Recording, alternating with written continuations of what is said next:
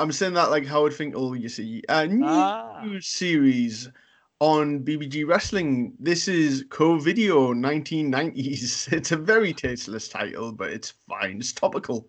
It's topical. It's topical, yeah. It's on trend. Unlike the subjects that we're talking about, it's very topical. now, um, this kind of came about because of uh, a lovely listener who got in touch with us, who inexplicably wanted us to review Invasion of the Body Slammers, and I was like, "What? Yeah, madman! Why do you want us to talk about Kamala Boland?" And then we thought, "Wait a minute." It's exactly what we want to do. it's the only exact- reason why we're on a podcast. That's our conversations generally, to be fair. So yes, I am Pablo, and with me is the one and only Foxy. How are you doing? I'm good. How are you? I'm I'm wonderful. Um, I'm very Merry. ex- You're happy and merry. I'm happy and very um. We kind of we got together on uh this weekend uh, or last weekend to watch Smack and Whack 'em, which is the first video that we're going to be reviewing. Um, we're going to get into the the facts and figures. We're going to get into all the facts and figures of Smack and Whack. 'em. the facts, the factual statistical analysis of Smack and Whack. 'em. um. We- So we've got because we have like I have an extensive Coliseum video collection. Um, and I've got to get into this as well because I think it's worth telling that I would get videos for Christmas as a kid because that was the only play like the only time you would have given oh, or for your birthday or something like that because there wasn't really a car boot sale or there wasn't a second hand shop or anything like that. Car boot sales would be once in a blue moon because why would you want to go every week? And you know because it's going to be the same old stuff. And then near where I live, uh, I live in Gateshead, and they have an indoor market. And then just one week, my mum rung me, and she was like, "Right, so there's a new video shop open, and they've got uh, all of these titles." And I, I nearly died with excitement that all these videos were on the cheap. They were all secondhand. They were all free. Three pound fifty each, to the point where I still have videos with the original Gateshead Indoor Market stickers, not only saying the price, but with stickers with my mum's name on them because he put them away for her. Because I was like, right, can you get him to put forty videos away? you know, Those stickers it- more valuable than the actual videos now. Well, there you go. So yeah, it was three fifty a video. Didn't matter what it was, and I think I that that shop was more responsible for me expanding my video collection. Mhm. Um, and came across some rarities as well, like uh, confirmed hits and the Slammy Awards video and the Sunny video and all those like 96, 97 videos when it was the end of Coliseum video.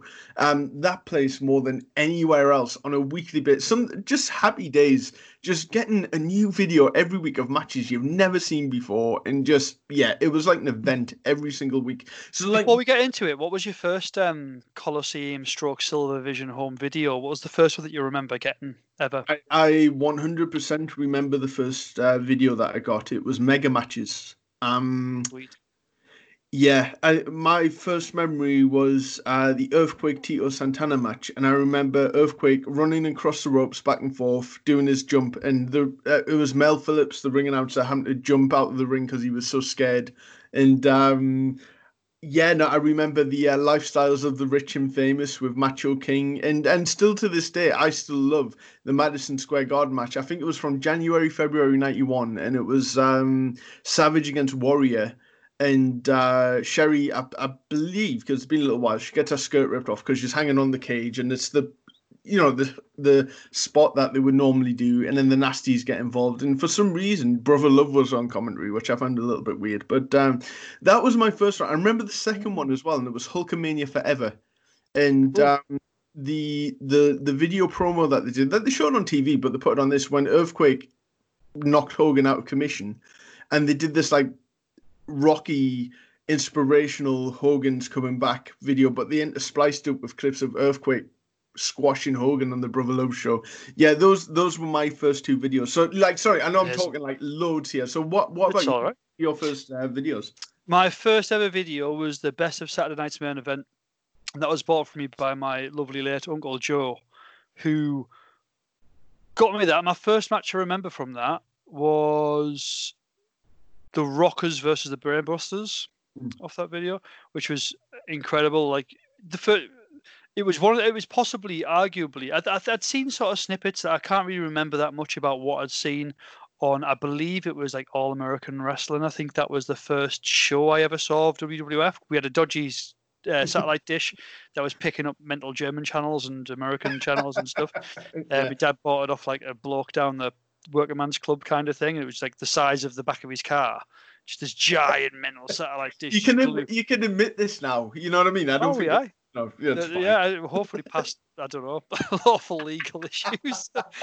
um, but it was great. Like you know, every other channel was like distorted, static. But then you eventually found a channel that was it was like almost like tuning in a VHS. Funnily enough, try, like try, tracking sort of bar.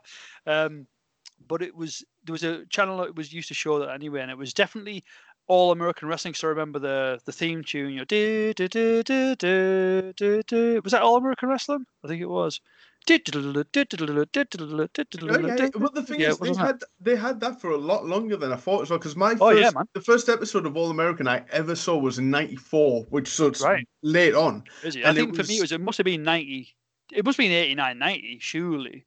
That's crazy, isn't it? Like they kept that theme for a long time then, yeah. because um, when I was watching it, Vince was the host, and this was specifically for the UK audience. And in America, I believe at that point it was Gorilla Monsoon and Johnny Polo, which is like just crazy to think of. The last hosts of All American um, were Todd Pettingill and Ted DiBiase. And Pettingill said on our interview that we did, which is in the archives on BBG, that he was like the most fun person to work with DiBiase. Apparently, he had more fun with DiBiase than anyone else. I Yeah. can imagine. To be fair, I mean, I mean that that was the thing. So I mean, I was watching that as a kid, and obviously, you know, Hogan was one of the first things I ever saw related to wrestling. I was just, oh my lord, and then that was it. I was hooked. You know, um, I used to watch it in my mum and dad's bedroom on their poxy little sort of like 13 inch TV whilst wrestling pillows on the bed. That that was like I remember it very very vividly. Um, but I can't really remember anything specific about that happened from watching All American. But I do remember um, at some point within that year of watching it, it got to Christmas that year, and I got I got um, best of Saturday night's main event of my uncle Joe. But yeah, so the first match I properly remember ever seeing, the first match that I've got a, a memory of watching the full thing and knowing what happened, was the Rockers versus the Brainbusters. Oh, And then the next thing I remember watching after that was uh, it was the roundup of the, the the the it was the sort of package of the building up to the feud of um, Bossman and Hogan, yeah. and it was showing you how much of a bully Bossman is, and it was him kicking lumps out of Jim Powers and choking him against the rope with his nightstick. And I think I've spoken about this in, in sort of passion before about my love for how well Jim Powers was selling that choke because he was spitting and frothing at the mouth and everything. And that was my second memory of wrestling as a whole. And I was about six, if that. And that stuck with me. A man being choked out by a policeman. Topic, topical, as we said. It's pretty, it's pretty topical, isn't it? You know what I mean? yeah. Um, but honestly, man, unbelievable. I, I, that, that still stays with me to this day. That that, that, As you that as video, can and tell, I love it. Love it. Yeah, as you can tell, this is good. This makes me happy just being nostalgic and talking about this stuff. Like, you know, this is the perfect podcast for me, basically. Um, Well, he's in agreement now. Then we'll we'll go back and part of this review segment, we'll go back and fondly we'll re- review our first two favorite videos as well in upcoming weeks. I'm okay with that. The, Yeah. the thing is, before we get into Smack and Whack'em, it's kind of it. It's odd that well, not odd, but it's kind of like different that Saturday night the Saturday night main event video was your first video because that was the first run of WWF videos in the UK, and that was before they started doing the down down down. So that isn't at Yeah. the start of that because those videos had the red and white stripes on the front, and those were like high flyers and great steel cage matches, which were like two of also two of my first videos as well. I watched them until the greatest hits in that greatest hits, the the WrestleMania's Bulldogs greatest matches. one. Bulldogs, which I believe I can now don't write me letters on this, but I believe the Bulldogs video was the first to hit the UK. I could be wrong on that. I think you might. It makes sense. Yeah. Um, because the thing Yeah, is though, in America, they had already done WWF best of one to sixteen or something at that point. We Well, got in America. They were, they were on WrestleMania 72 in America. well, they got like the best of Bruno, Piper, Beefcake, Duggan, Demolition, Yeah. everyone. We didn't get any of those, and No. they seem like such. I mean, the network has them all now, which is brilliant. But they seem like almost like an impossible dream to get those videos back then, like before eBay and stuff like that. But we Yeah. weren't at all not spoiled for choice, especially in the early '90s when there was already a big lump of them had already come out. So um, yeah, no, Yeah. gr- great stuff. This is I'm excited about this. So Smack and Whack 'em. Oh, Now, Smack and 'em was um that was uh Gateshead Market's finest. Um I've got it in my hand now, the original tape that I got. I must have got this probably around about 1998 because the video shop, as I recall, opened probably about 95, 96. And at that point, I wasn't like, uh, not that I had the money, and not that my mum would have spent like 15 quid on a video every single week, you know, but like I probably got this maybe about like 96, 97, something like that. And um, I got into wrestling Christmas 92. So this is like perfect time period for me. So yeah, so when did you, do you remember seeing Smack and Whack for the first time? Yes, I do. It was actually in my teenage years. It was a it was one of those videos that kind of passed me by, um, that I'd never seen. I'd heard of it, but never really thought much of it. Um, it was when I started knocking around with a good friend of mine, Davey, who we were both like about I don't know, I was about fourteen or something like that. He was sixteen. It was just a sort of humorous stuff that he still had that in his video collection. When neither of us at that point in time were actually watching wrestling, Uh, but it was like I'd met him and he wasn't a wrestling fan as such, but he had it in his like you know in his bookshelf, and then we just had a laugh about it, and then from there, uh, that's where that misremembering of a quote that I keep talking about comes into play because he said it to me, and I thought that's associated to that video, and then ever since then I've always assumed it was in that video, and then lo and behold, when I watch it recently again, it isn't, and it's a comment that literally just says it's talking about the razor's edge, right? And hopefully, if, if any of our listeners can remember which video this is from, please do write in and let us know. Um, we, I've always had this quote in my head and associated it with Smack and Whack 'em in the Razor match versus Taker, which we'll get onto. And the quote is, "Well, when you're up there, there's only one way down, and it's boom, lights out." And I don't know why I've always thought that that was in this, but then when I realised it was the when I, you know when the penny dropped, it's like, oh, he's against the Undertaker. There's no way he's getting the Undertaker up for, for a Razor's Edge for the finale of a match. Does he have another match on this video? And I assumed he did, and he doesn't. And I, I forgot all about it anyway. So going back to watch Smack and Whack 'em with yourself the other day is the hmm. first time I've watched this since I was about 14 or so. So we're talking a good, you know, 22, 23 years ago or so. Well, some some notes about the video which kind of surprised me that in America, Smack and Whack 'em. I mean, uh, I remember there is an episode of Monday Night Raw where Vince is like, "So, you know, buy the new Coliseum video release, Smack and Whack 'em." And they didn't show clips of matches; they showed the Bushwhackers DIY segments, which Yeah. I don't think would have sold anyone on the video. Um, Well, we'll get bear- into that very shortly. I mean, bear in yeah, mind, yeah, bear in mind the first WF ladder match is on here, and the first and the world title changes on here, but they sold it on the Bushwhackers doing some plumbing, you know. So like the this came out in America on the 23rd of April 1993. So I'm I'm assuming that it came out in the UK not long after that. But this to me. I can understand why it was released in 93, but everything on here screams 1992, late 92. does definitely. Um, Alfred yeah. has been a knob for one. Um, now we love Alfred, the weird little cretin, but we he's oh man, he, he pisses me off straight away within the first segment of the video. He's he ruins it for me, and I do love him. I'm, I'm you know I'm just I'm picking I'm almost picking on a friend. That's how it feels. Um, a weird uncle. It's like Yeah. honestly, right? The first thing, one of the first things he says in this video as he enters it is a we're going to be featuring Bret Hart winning the championship from Ric Flair. Why are you telling me that you're going to be featuring? Like, you, you then acknowledge that it's never been seen before. So not only have I definitely not, like the first time of watching it, not only have I definitely not seen it before, you've also ruined the finish for me. If I, Yeah. you know what I mean, when, when you think about you're watching this at a time when, in the UK specifically, you don't necessarily have the, the all the ways to watch wrestling that we do now this might be a way for us to soak up knowledge in actual what's happening in the world of wrestling back then. You know, I know for I, for one, there was a period of time where we didn't have that sketchy satellite dish, where I was literally, you know, my only source of wrestling was by watching these Coliseum home videos or Silver Vision distribution that we got over here. Yeah. That that's that's it. And they were out of they were out of date, out of time. But so what? That's how I soaked up the information. That's how I was. That's how I got my wrestling fix. And for him to spoil it in the first ten seconds, oh, you what a twat! Brilliant. Like, but Well, um, it's- yeah, it's- it's, It's one of them. worth.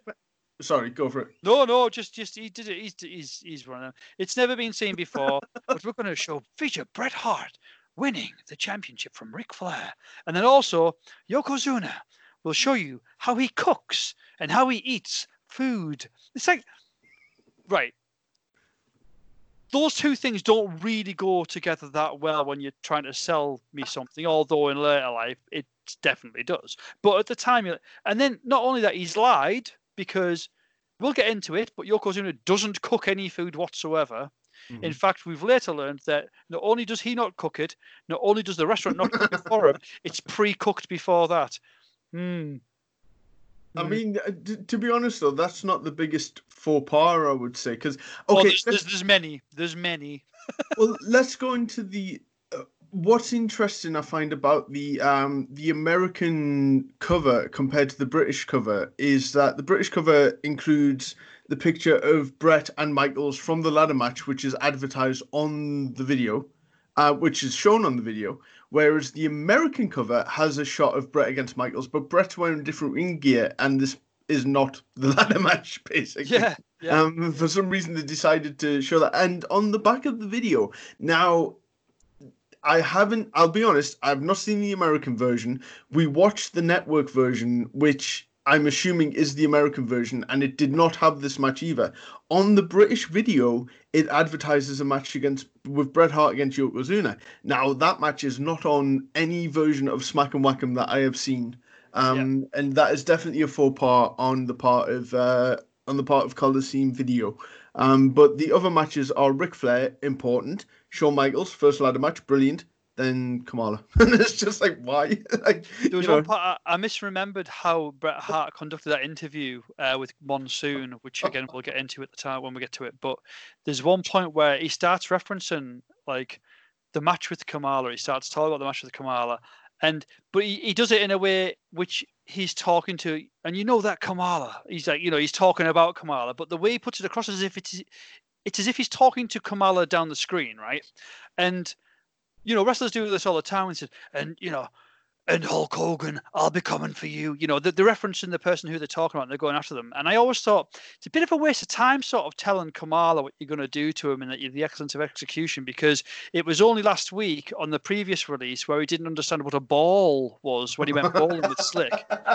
He doesn't understand what the ball is. Yeah. But funnily enough, in his match with Bret on here, he understands how to coax him into uh, um, a snide test of strength, where you know the whole thing where they put one arm up and one behind the back and they look at the crowd saying, "Shush, man! No, don't tell them You know, Kamala was doing that, and I thought you. You've got the psychology. The pennies dropped pretty quickly for Kamala because, again, last week he didn't know what a ball was. A ball, oh. fucking ball, Well, right?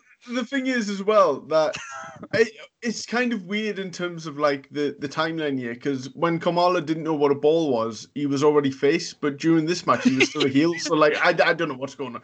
If you if you bought these videos in order, life doesn't make any sense. Like Kamala, just Kamala got stupider as, he, as, he, as he became a fan favorite. Is, is that what it was? He just got stupider and stupider to the point he became so endearing they just turned him. Well, he didn't. He, he tried to become a human, and then he didn't know things. He was always a human. It's, Well, not, like, yeah. it's not like he was Robocop, like, you know, like part human, part cannibal. He was a human. It was just that he was being taken advantage of by yeah. the oppressive South African militant. I don't know what the hell he was. What was He it? What was- was Kim Chi? He was like a why was he call- called Kim Chi? Kim Chi's like a sort of like a pickle, the type of food, like it's a pickle from like. Well, he was originally And- called he was originally called Friday, and Friday, a man Friday is there to help you, isn't he? So, Right. like, I think Kimchi was there to help and translate for him, even though you never heard him speak. And Yeah, Harvey he was portrayed. He was more like somebody who used to herd elephants up before he hunted them. Do you know what I mean? He was like he was like a hunter. That's how he was dressed. That's how he was portrayed. He looked like somebody. He looked like a British colonial hunter who went out to shoot bloody rhinos, but instead he was like he was sort of like keep trying to whip Kim and bloody Kamala into place. And oh, there's all there's all sorts of weird racial stereotype shit. Oh, we could we could go forever with the So, racial. We know what it was. We know what it is. It's it's it's it's all over the place in 1993. Jeez. So right, okay, so and I feel like we should kind of get these out of the way because there's so many of them. But we start with Lord Alfred Hayes, and he's in a he's in a kind of a DOS house basically, and he's just like, well, you may wondering what I'm do- you may be wondering what I'm doing here. And uh, you know what I'm doing here is well, I'm going to have some help to turn this place into a palace, and the help that I'm going to get, of course, is the bushwhackers. And I'm just like, uh, like even back then, because the bushwhackers took part in so many of these Coliseum video things, having them shout at you constantly for like, and there's no there's no dynamics here. They are just literally shouting at you. it was off the cuff as well. It was definitely off the cuff because uh, honestly, there, there was a few things. I mean, when you look at the bushwhackers, right?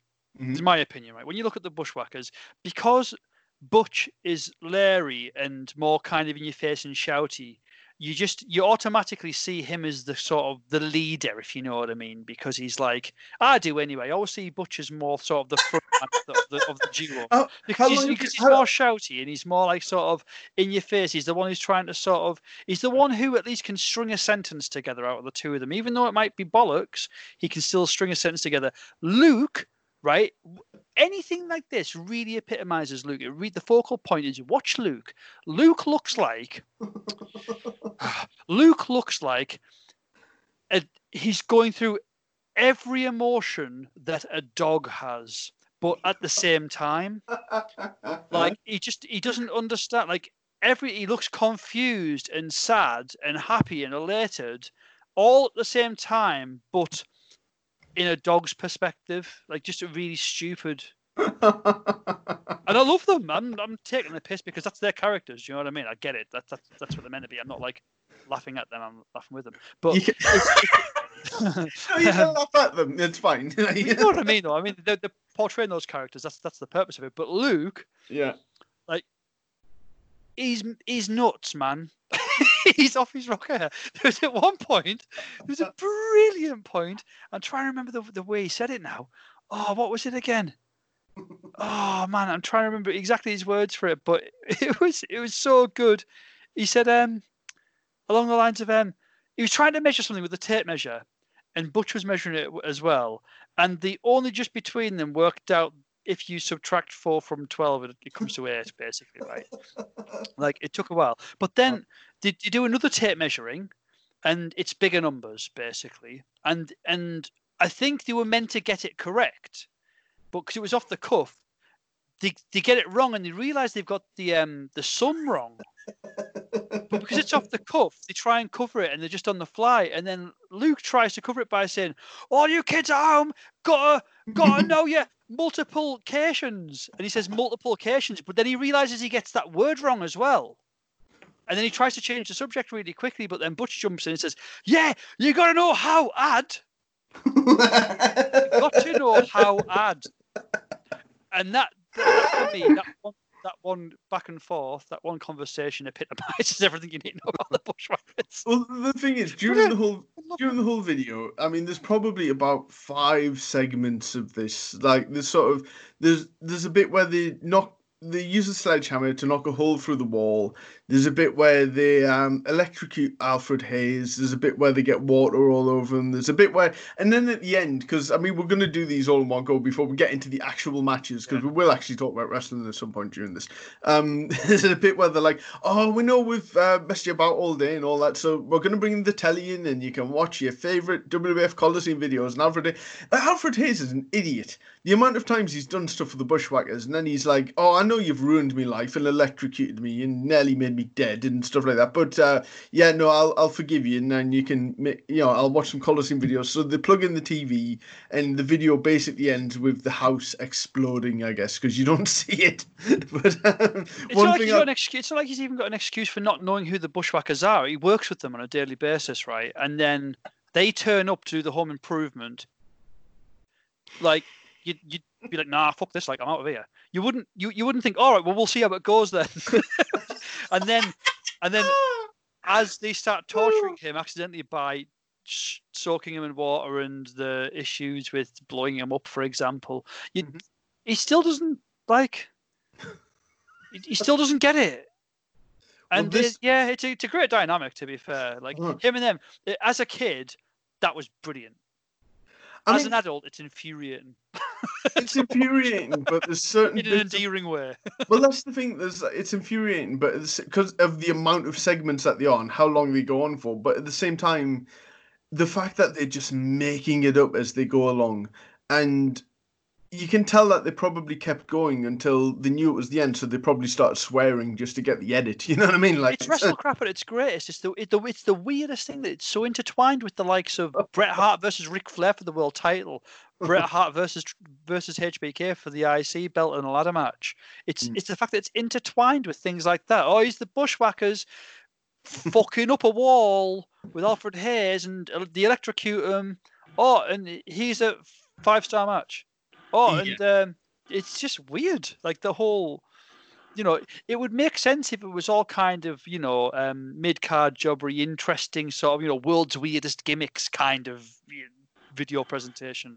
Mm. But it's not. It's like really incredibly good quality wrestling matches um, at the highest peak of WWF at the time and intertwined with Alfred Hayes being electrocuted and shit like that by the Bushwhackers. It's it's uh, it's just it's an interesting way to create a video. I found it very confusing.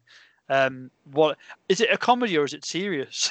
like, Is it just two mentally handicapped people just being allowed to Well, do? it's it's.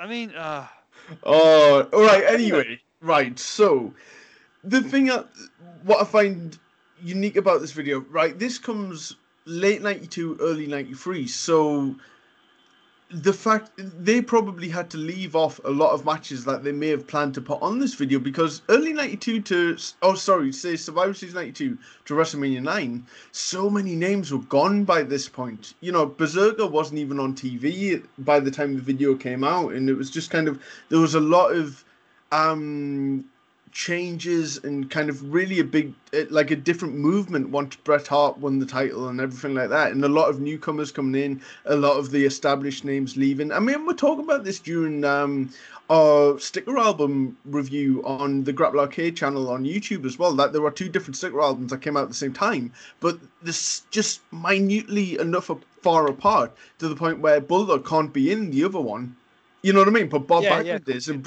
Bam Bam Bigelow is, and people like that. So I find this period. talking almost like weeks. Like it, it Yeah. shows you almost as if there's like a lack of communication or something between the distributors. And it's you'd never believe it, you know. But um, it, So, it was yeah. an interesting time, and as you said there, we mentioned Berserker, and I think that's is that our first match, Crush versus That's Berserker? Is that the, That is our first match, Crush against the Berserker from gonna Erie, love, Erie on, sorry. Pennsylvania, November 1992. Crush against Berserker. There you go. November. It's an interesting one. I mean, Alfred Hayes straight away sets the scene by saying, "One of my favorite wrestlers, Berserker."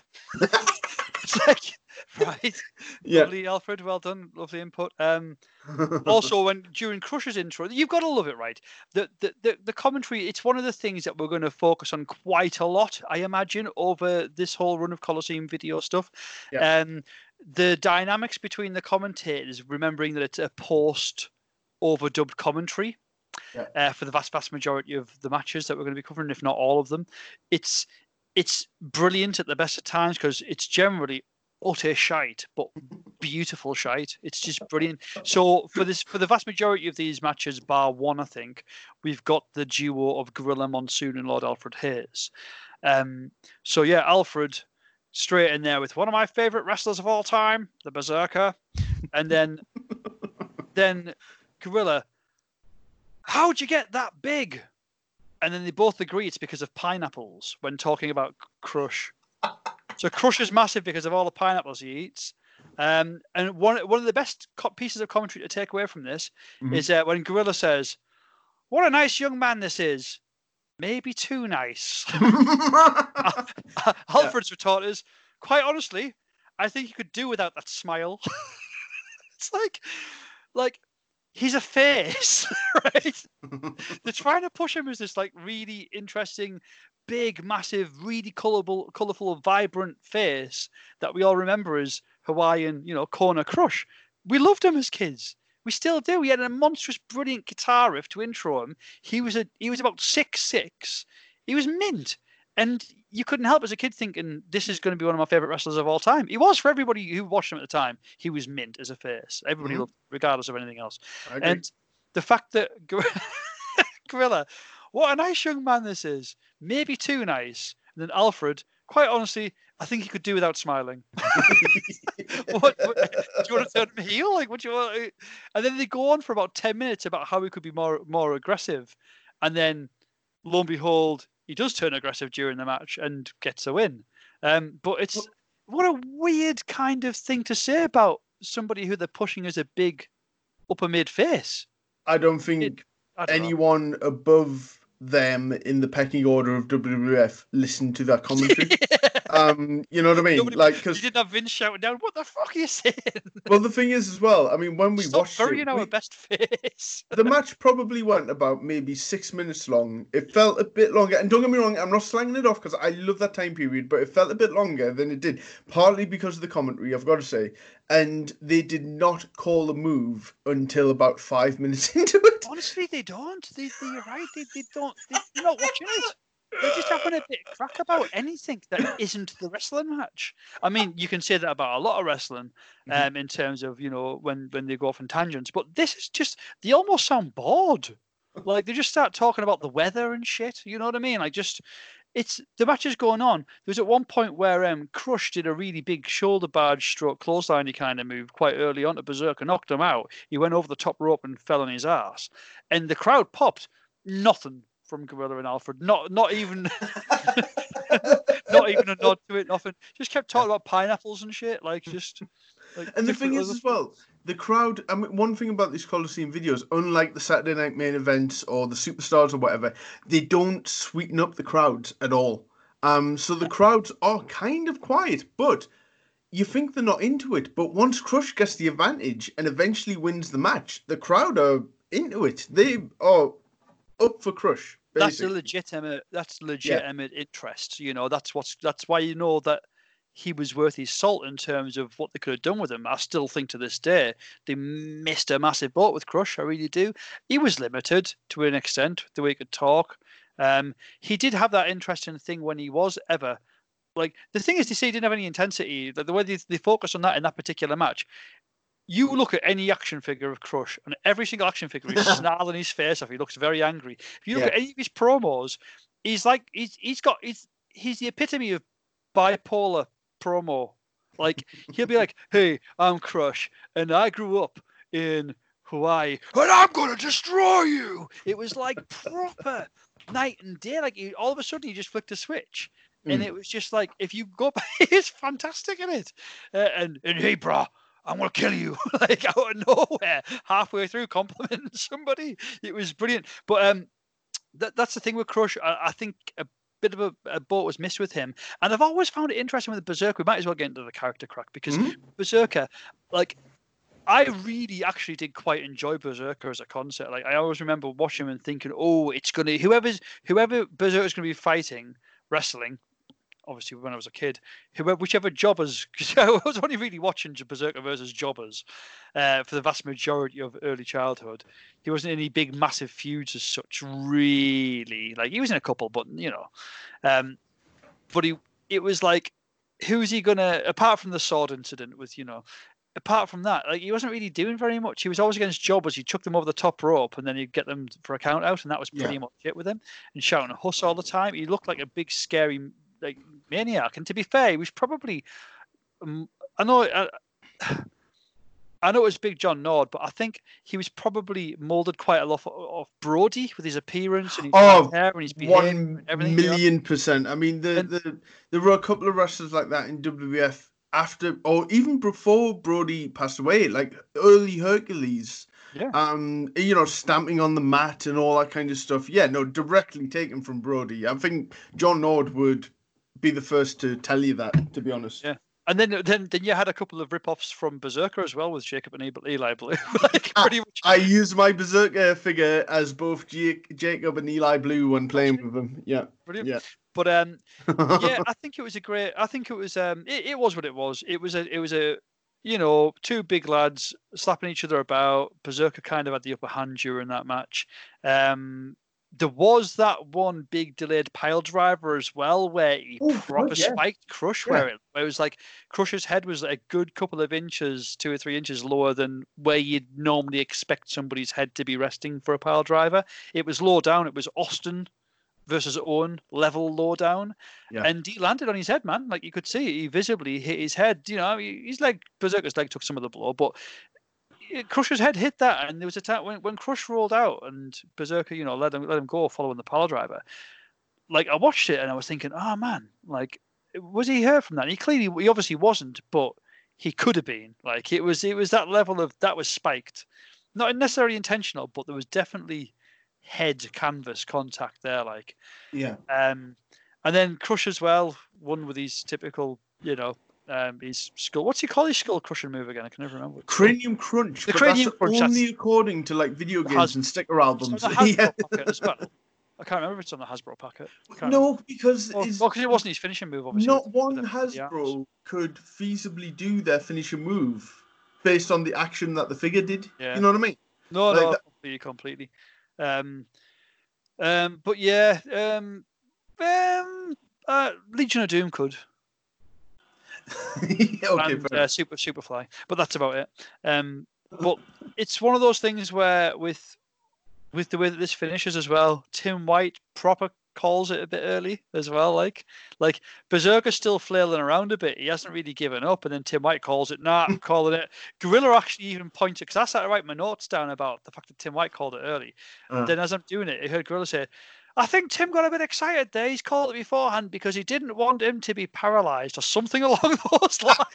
like he proper like Monsoon was good at to see another day. It was that kind of thing. yeah. Monsoon was good at covering up Mistakes. fuck ups basically. Yeah, I mean the the time uh, slightly off topic before we get on to the next match. Uh, the David Sammartino Phantom finish where David was just sick of his life and wanted to quit. So he had a match where he got put in a bear hug and he called to be defeated. He submitted. So the referee had to call it, and Monsoon was like, "Oh, I don't think he." You know, the referee's obviously a fool, and you know, Yeah, it, yeah. Was, it was obvious that he was like calling for the bell and stuff. So yeah, no, uh, Crush Berserker, classic late '92. Thank you very much. Berserker wasn't around for much longer after that, but uh, that's the thing, though. I think with Berserker generally, he was brought in to beat up jobbers, become strong by beating up jobbers, and then basically lose to anyone around the Intercontinental title picture. Yeah. You know what I mean? He was never going to win a title, which is a shame because he was an athlete and he could do stuff.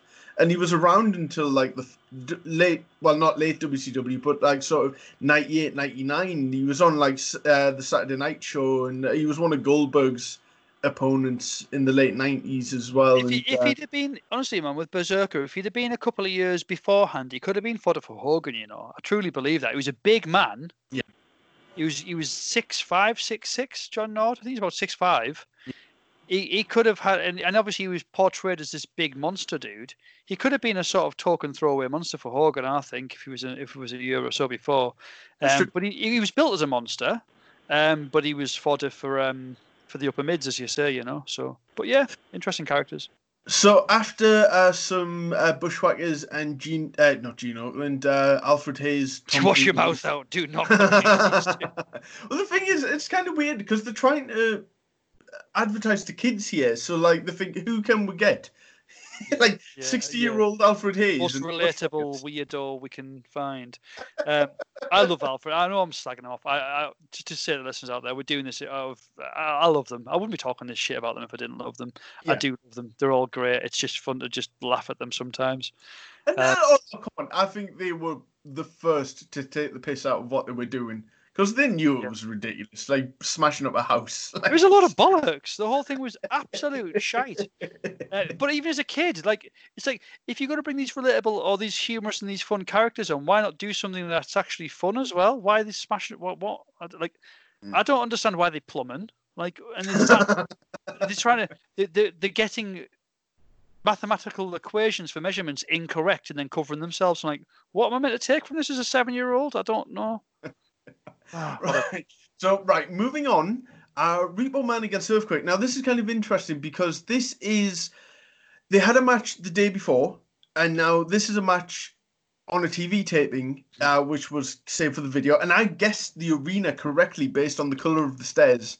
That's how like much of a nerd I am because I love You're a weirdo.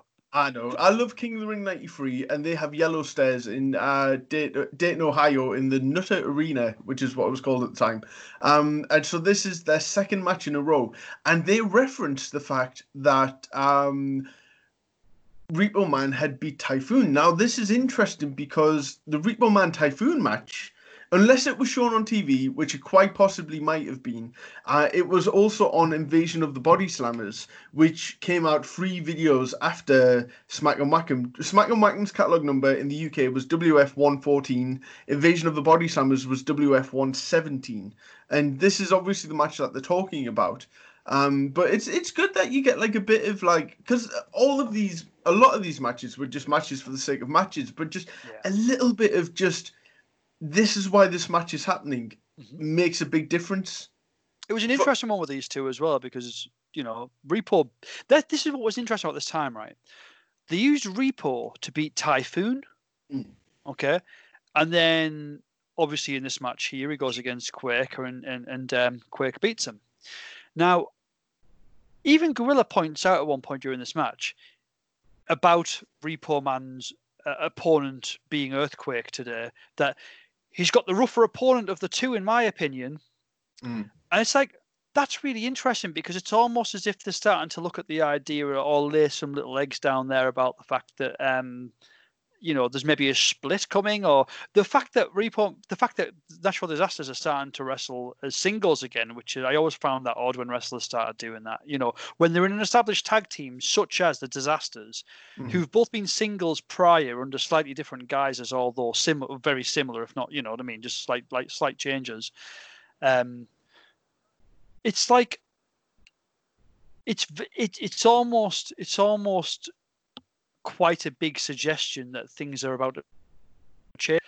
Um, and how I mean, this went, what was the date of this one again? April '93. How long did they wrestle for as a tag team? The disasters the- following this. The video came out in April '93. This Yeah. would have been either November to December '92. '92. Yeah. After after they lost the tag team titles, so it seemed like for whatever reason the disasters were kind of soured upon very quickly Yeah. because the nasties turned face during that time uh, teamed up with the disasters as survivor series 92 but the Dis- disasters got eliminated and rumble 93 i mean earthquake did make tv appearances after rumble 93 but whether they were recorded beforehand or not i'm not entirely sure but rumble 93 was kind of like the unofficial end of the disasters because they fought Yeah. each other it wasn't like a breakup or anything like that it was just kind of They like, just, oh, like- there was the face to face, wasn't it, where they just started Yeah. battering each other in the ring. It was a weird one because there was nothing really established. And it's a shame because that would have they, in my opinion, missed a really interesting payoff by having them split.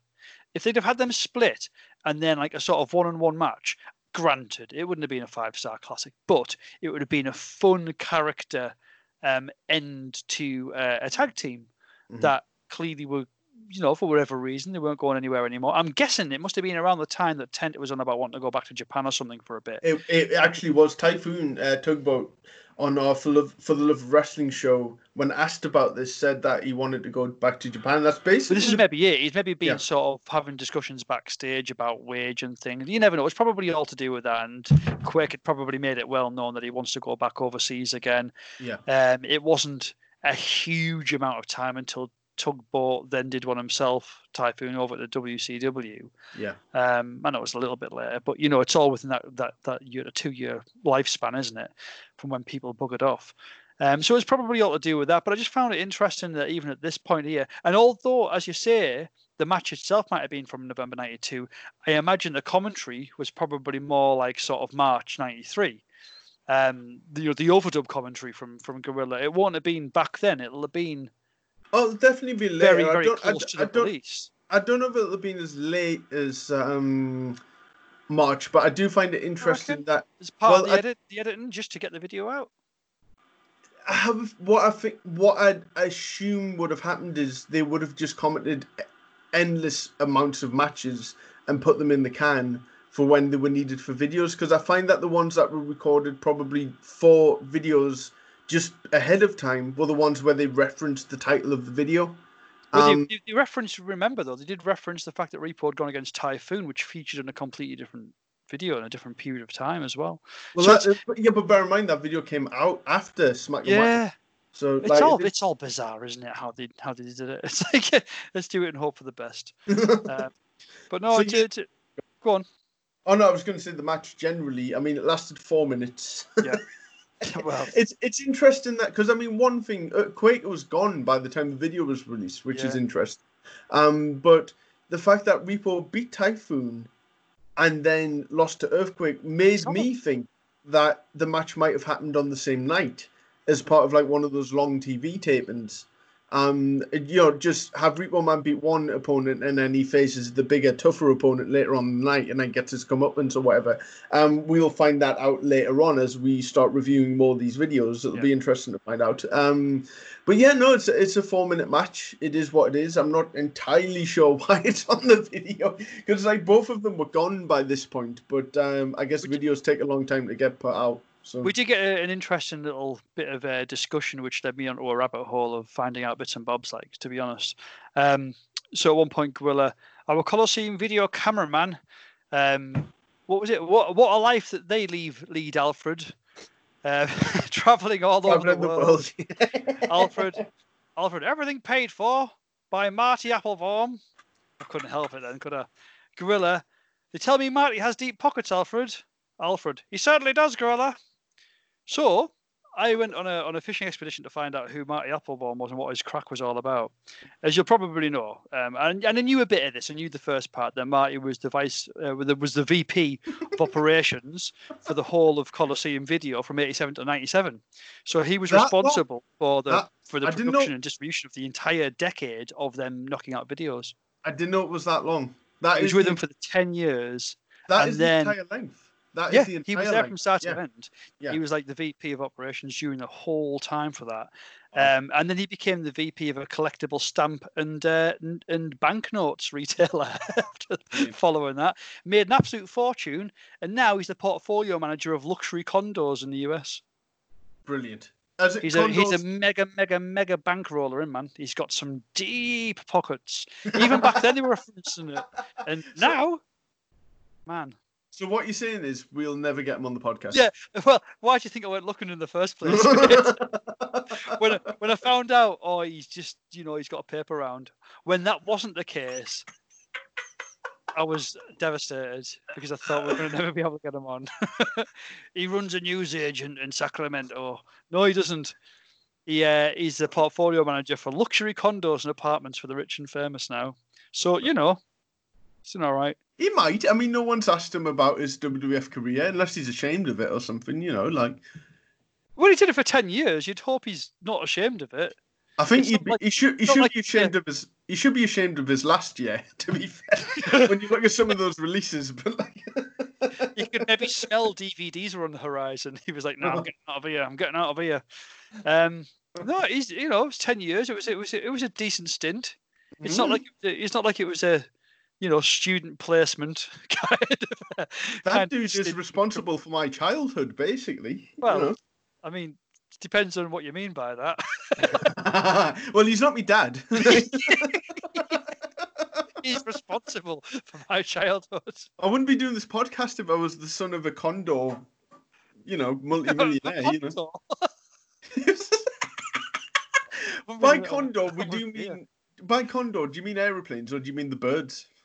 I mean, condos is like the big, massive luxury apartments, isn't it? Like it's. All like- right, I thought you meant like condo. So Like, you're- are, you thinking of, are you thinking of Concord? that would have been a different story considering they went bankrupt in about '97. Funnily enough, Isn't a condor like a bird though? Yeah, there is a there is a bird called a condor. There you go. condor, See, which has got an R Uh, on the end. But condor, condor. C O N D O, is like proper O N D O. D O. It's really like they're really posh, lavish, you know, multi-million dollar apartments basically in Beverly Yeah. Hills and stuff like that.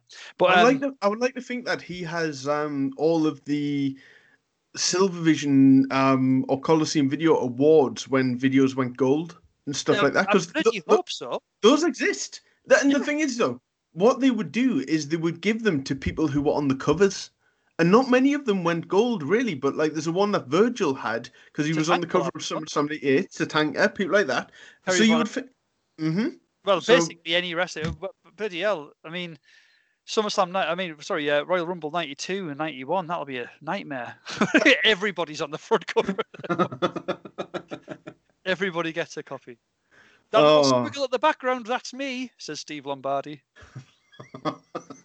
anyway, so you wouldn't get this on any of a.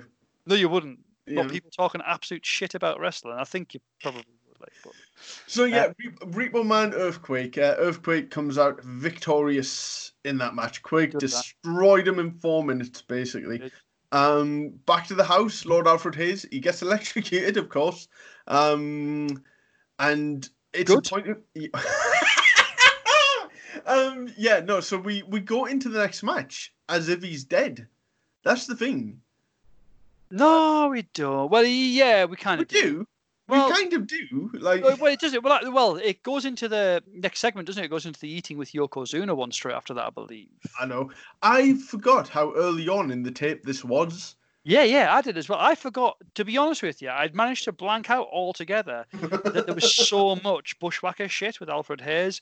Yeah. I have a memory that the Yokozuna thing was more the kind of go back to storyline.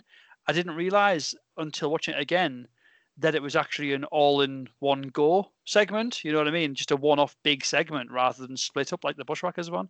I thought this had the I thought Yokozuna had the Bushwhacker spot. D- before before we get into cooking for the single man with Yokozuna. Um, I was right. What I want to know is very, very quickly okay. when they advertise that logo, cooking for the single man, the word singles massive, obviously representing a big, massive man. But it's like, I'm sure he did all right for himself, Yokozuna. I'm sure he, I'm sure, you know what I mean? Like, it's almost highlighting, oh, look at him. He's so massive and grotesque that he can only be single. like, he did all right, I'm sure. Oh, I'm sure he did okay. If He you've got the confidence, if you've got the confidence, and you've got those geisha girls with you every night, I'm sure you're doing all right. You know what I mean? Um, so It's before one we of my favorite segments of every single um any anything ever actually. It's one of my favorite segments of anything ever. Any Oh, form of entertainment, any TV show, anything like. Anybody who follows me on twitter knows about my love for yokozuna Uh, um and knows about you know uh, well i posted recently i was in that that bloody post your figure friday competition with our hwo uh, crew and came a joint winner with with nick who had a signed mock undertaker hasbro and um nice. I, I, I posted me um me um Yokozuna Hasbro's next to the next to the two classic uh Hasbro's and the SummerSlam autograph behind them, and I just um yeah I, I'm a big Yoko fan, so this really really struck gold for me. Even as a kid, I absolutely loved how nonsensical and brilliant it was. It made me. How much food Yokozuna could eat scared the shit out of me as a kid, to the point where I recognized straight away he's the best heel of all time. Oh, it's it, it's hard to argue. I mean, uh, right, okay. Two interesting things about the well, I say interesting. two things that you you may find remotely. Uh, you might go, hmm. Um, but cooking for the single man is listed as bonus features, as if it's a DVD. Um, which, which you know, it's a part of the video. You know what I mean? Um, Bang in the middle.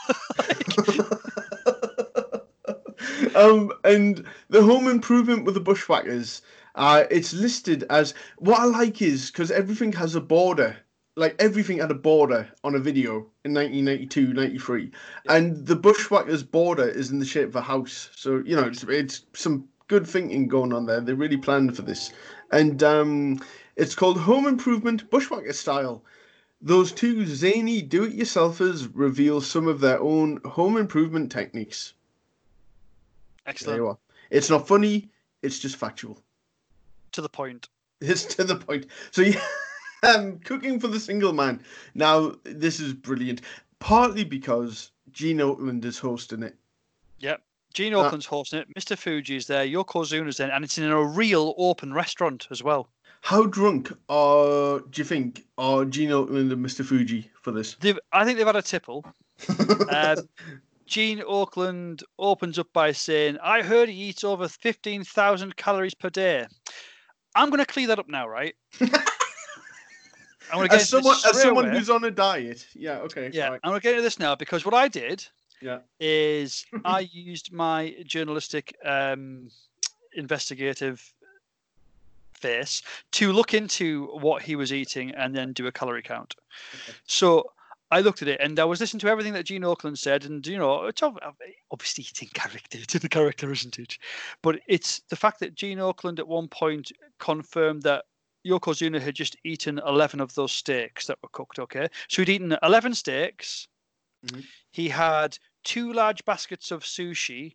There was approximately 24 pieces of sushi in each one of those two large baskets, which which tallies up to uh, 48 pieces. Okay, so I'm just just clarifying these points first. So 48 pieces of sushi, 11 ribeye steaks.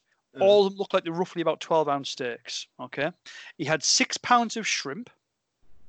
He had what looked like roughly about four tablespoons of butter. I haven't even added the oil into this. yeah. There was copious amounts of oil that was poured on this, and he had a platoon's worth of fried rice. Okay, Uh-huh. so I did a bit of tally up here. Uh, So 48 pieces of uh, sushi is the equivalent of roughly 1,800 calories alone. So it's 1,800 calories of just sushi without any sort of dips or anything like that. That's just just off the cuff plain sushi. Is that it? I think I could manage 48 pieces of sushi, but I think that would be it. Do you So know what I mean? calories. Yeah, well, that's roughly you know it's roughly about your daily allowance a day as, a, as an adult. So um, if you're going to use all of your calories to eat 48 pieces of sushi, that's your call. so that's 1800, right? Uh, 11 ribeye steaks is 5,800 calories. Six pounds of shrimp, 2,700 calories. Four tablespoons of butter, 400 calories. And the amount of fried rice that he had, I had to look at the amount that it was. I looked at a similar picture online for a similar amount based on the size of the plate and the mound. uh, And then I divided that by the amount of steaks that he had and then tried to portion it out. So one steak with one portion, i.e., one small bowl of rice to go with it. I added all that together, and for the rice, it came to six and a half thousand calories. mhm. Okay, because it was a silly amount of rice if you have a look at that. It was a right? silly amount of. So got that- to believe, Ah, if no, no, no. Can. I just say though that Gene Okerlund and Fuji did have some of that? no, this is the thing. I thought that, but Okay. then Gene Okerlund confirmed after a couple of the things that they had theirs, and then he said, "I can't believe you've just eaten eleven steaks, Yokozuna." So Right. this is after deduction. this is post deduction of calories. Okay. So I'm not even going to class, right? They classed the 48 pieces of sushi as an appetizer. S- Mr. Fuji kept saying, it hasn't even started, Gene. like, we haven't even started yet. Several times he kept saying, I, we haven't even started yet. Okerlund can't handle this It's news. just He's like, beginning. oh no! Like, he's sweating constantly until the until the waitress comes over and then he's distracted, obviously, Gene Okerlund, with his wandering eyes. Uh. Um, so yes, not counting the 48 pieces of sushi, which total up to 1,800 calories, Yokozuna for his main course consumed 15,400 calories in that one meal, apparently. Mr. Fuji also confirmed he eats between three to four meals a day. so Yokozuna, on average, apparently eats roughly, if they're all of the same equivalent, roughly 60,000 calories a day. It's no wonder he was a big lad. Can I just say as well, at the end of this, he's like, time for dessert. And do you know, I was like, oh no, I can't stand it. Like, oh no, please no. Um, it was. Uh, it's one of my favorite segments. that's some as you can good research. You'll never get that on another fucking you won't, podcast. I don't care. I did enjoy. uh, One of my favorite aspects of this whole thing was this is a real restaurant, Uh, and if you look, there's a couple of shots where the chef comes out, for example. There's people in the background wondering what the fuck is going on here as they're as they're taken to their tables to eat. Yeah. You can even hear children laughing in the background at one point, just as Gene's going off on one about rice and how you use chopsticks with his Mhm. non-racial kind of, you know, uh, as if Gene Okerlund hasn't been to a sushi restaurant before or hasn't used chopsticks before, and he's doing the whole like splitting them in half, and one goes flying, and the other one one of my favorite little throwaway bits is where where the guy where the chef comes out and he's doing his knife trickery and he's wielding it and doing all that kind of he's like the big boss man's with his nightstick but he's doing it with a knife a pepper grinder. And he's like wait look at me. Yeah. and um you know and um Gene Gene's like he's an artist he's doing his thing you know. And uh, Yokozuna just makes a slight ever so slight movement on a chair as if he just he barely he just literally sort of moves forward a tiny bit basically indicating to, the, to, to Fuji, who quite quickly points out, "Come on, come on, hurry up! Yokozuna's getting very angry. He's very hungry." And all as Yokozuna did was move a t- like a fraction. That says everything you need to know about Yokozuna. He Yeah. doesn't need to say or do or even move. And the moment he does, he means business. that character was so well done. Because the thing is, watching that as a kid, and this is just probably over exaggerating it in my head, but I thought that Yokozuna got really angry when he did that, but he didn't. Yeah, he yeah. just moved slightly, and that was enough. His like, facial expressions during this whole thing, such Yeah. as things like grabbing Gene's hand to burn it over the hot plates, just as a way to take the piss out of him. His little wry smile and smirk at Fuji whenever Gene was being a divvy. yeah, Like little things. The fact that he just at one point he just went, Ugh. and that was him speaking Japanese apparently, because we all know that obviously he wasn't Japanese. But just little bits like that. What? Fourth wall. I feel like Alfred Hayes telling you that Bret Hart's about to win the, the belt at the beginning of a show match. but they're Spoiler. In sushi, they're in a sushi restaurant. Like, It's um, uh, mate, it's it's it's one of my favorite things ever. I absolutely love it, and it's just, it really is. It's why it's probably the reason I like wrestling. Well, the, the, the thing is with Yoko, because like he- he's kind of he's in character because he's not speaking or anything like that, but you kind of see almost a humane element to Yoko. I know he's cruel and he's generally a bastard because he's ready to burn Okerlund's hand on the on the wok or whatever. But like, like he the way he looks over to Fuji for every piece of either advice or whatever. Like he's when Okerlund's been a dafty, Yoko just looks over at uh, Fuji like. And then what? Fuji's the one who relays the point. It's Yeah. like like Yoko will look at Fuji and Fuji will say, "Gene, you silly boy," kind. You know what I mean? It's like yeah, he's looking at it for advice and guidance, but just a little wry smile is enough for Fuji to kind of. To, to, to jump in with all of his one-liners and they're all brilliant and Fuji- likewise just that little sort he, he doesn't even it's barely a shuffle like he's con- when that chef comes out and starts playing with the knife and doing that whole twist and Yoko has this look on his face like he's going to kill him yeah. He's No, like, he's, he's, he's going to kill him. He looks like, where's my food at, you absolute twat? He's looking at him like, stop pissing about and bring me food. And all he does, he like, he almost just, just ever so slightly moves his shoulder. You know, like when you, you just ever slightly move your arse cheek, ever just a tiny fraction to get a bit more comfier on your seat. It Yeah. was that kind of tiniest of movements for Fuji to go, whoa, whoa, whoa, whoa, hurry up, food, where's the food at? Stop messing around. And it was like, that was just, it's just genius. It's, it's so good.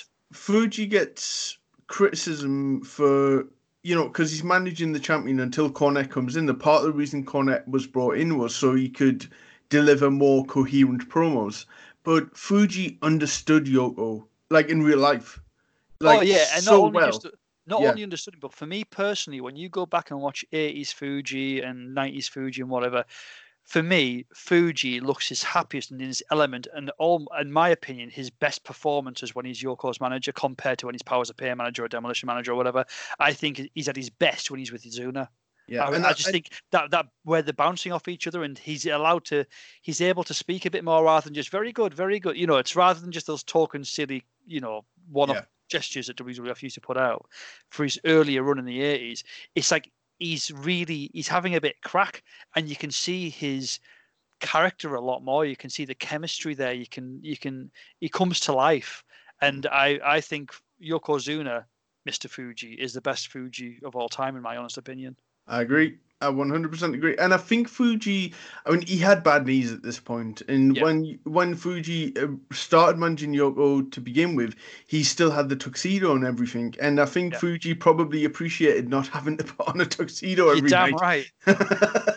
put on a dressing gown. Brilliant. Who bastard had to carry a really heavy flag though, that, and a bucket, bucket full of and a salt. bucket of salt. How heavy must that have been? A bucket full of salt.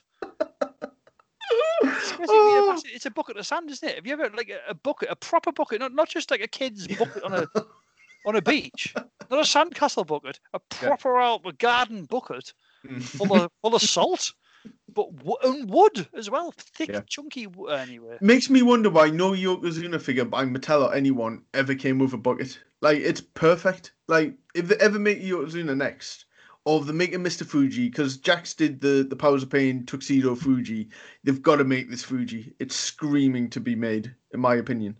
well, if, Um, if they don't make one for him, they could maybe make a bucket for Matt Riddle. Hey, that, that's a bit blunt of you. wasn't it? Oh, Spliffs. oh, Sorry. how Oh. how droll. Eating it out. Anyway, anyway, so yeah, anyway, so Yokozuna eats a load of food, and then um, it cuts to some more Alfred Hayes mentalness. I mean, you've got to bear in mind the Yokozuna bit lasts ten minutes. like, it's a chunk. It's a chunk, as is He he. eats a lot of food, to be fair. If he was just having a crunch corner, it would be over in a couple of minutes. 30 seconds, he's done. According to Bruce Pritchard as well, it's a shoot. He ate all that food, and I believe it. I, Like, I don't doubt it. Like you know, Yeah. he's pro- he's, he's stuck. He's proper tucking in. Like it's not like on these these programs where you see somebody about to take a bite out of a burger and then they keep putting it off and putting it off, and then they obviously don't because it's it's a fake burger or something like that. Do you know what I mean? Like it's like a, a um, a gimmick kind of burger or chips or something. You see people with it in the hand in these fast food restaurants, and they go to take a bite, and then something happens to distract them, and then they put it down. The food never gets eaten in a lot of scenes in films. It just doesn't because it's just like crap that they put there. Whereas this is a full-on banquet that's meant to be for twelve people. And Gene was- has like half of one portion. Fuji probably scrans his portion to be fair, because you know he's not a small lad at this point. And um, but Zuna legitimately ten to eleven portions of food. Apparently, that's it. Yeah. And he wasn't champion by this point. Calories in a, in Yeah, and this was the lightest Yoko was during his WWF run as well, which is I mean it's insane. I mean this is probably before the Oh. Rumble because Okerlund doesn't mention it, uh, and you know I this is why I think everything was late '92. And and to be fair, they were still introducing Yoko to the world, so this was is he, five- brilliant. late ninety two. was he? Bet- About 550, 525? He was announced at 505, but he was probably 505 was his very first. he Wasn't was he? probably legit about 470, I would imagine, because they always over exaggerate. But that was um, his debut, though. that was I his reckon, debut. I reckon when you were filming this, he was probably around the 500 mark. He might have been. I mean, have you eaten that much sushi? Should we get off this bit? Yeah, let's carry on. Because I mean, you know, if uh, if you want any more talk of uh, us talking about Yokozuna eating sushi, press uh, Ceefax page eight eight eight, and you'll find more information about that. So we'll, yeah, do a, back- we'll, we'll do a dou- double header special episode about Yokozuna's eating habits. Anyway, carry on, um, sorry. so yeah, back to uh, back to Gene and uh, sorry, back to Alfred and uh, the Bushwhackers doing some Yeah. nonsense, and then a Bret Hart profile, um, which. Which I mean, it's just it's like uh, all of a sudden during this, some wrestling matches start happening. like, Yeah. You know, um, and the thing is, the selling point of this tape. I mean, I, I don't think a, a Coliseum video has ever been sold on the fact that there is a match on it. You know what I mean? It's always been about the concept of the tape or the fact that it's like a load of wrestlers or whatever. This has a world title change on it that is that wasn't available anywhere else in completion before this, as well as the ladder match. But the The world first, title, the first, tele- the first um, recorded ladder match as well. yeah, no, it's it's it's insane. So like, so we Two could, massive matches with some of the best wrestlers in the world at the time. Let's, Yeah. let's focus on that. And they've called the tape Smack 'em Whack 'em. Just highlighting that point. Smack 'em Whack 'em.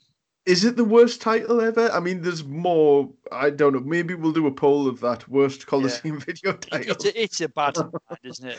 Considering well, got... quality on there, you know, it's such a it's a nuts tape. But we'll we'll cover that at the very end. But that's true. Crack, I, cracking the Bret. I've got to say as well before we get into the Bret uh, segment that on the on the network version, you don't get this because they use the same theme tune over and over again. But on the Coliseum video, you get Randy Savage over some music going "Smack 'em, whack 'em." So that is, that is Savage saying that.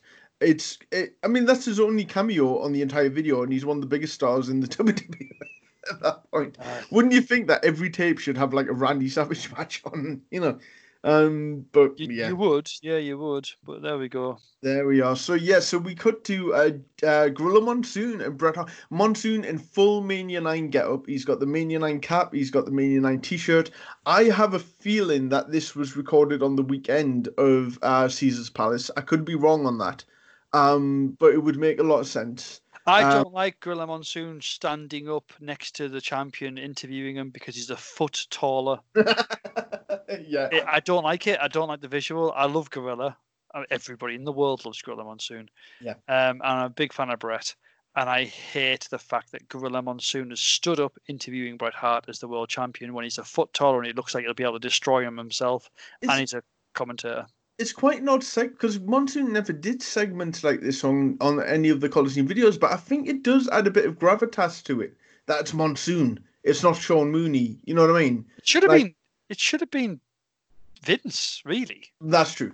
That is true. It should have been Vince for something like the world champion. It's discussing the fact that he's just become champion. He's beat Ric Flair. About have a look at the match quite soon that he won the world title on, and I don't know. You thought Vince was quite. He, he never, he never really wanted to play a part in these, did he? Really, he wasn't interested. Get them out! I don't want to see them.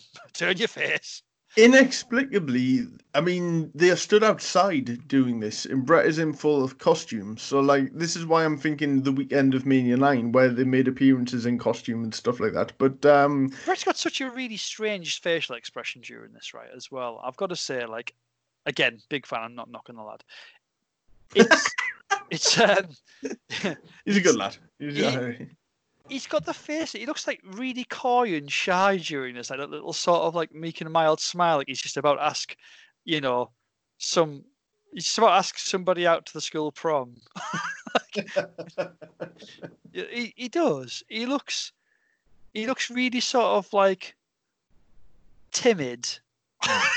and like little sort of like little smile up now and again, like a boy band smile. You know what I mean? There isn't, and it just looks really odd. And then you've got this giant, massive man interviewing. mm. I don't know. it's just a it's a strange visual, and I don't. For me, it, I, I, it's it's it's for smack and whack 'em, so it doesn't matter, does it? Let's be honest. But it it looks odd. It just looks completely out of proportion to what it should be for interviewing the new world champion. Just doesn't really all add up at all. It's outside. Bret looks like a child and he's been interviewed by a giant. it just looks odd.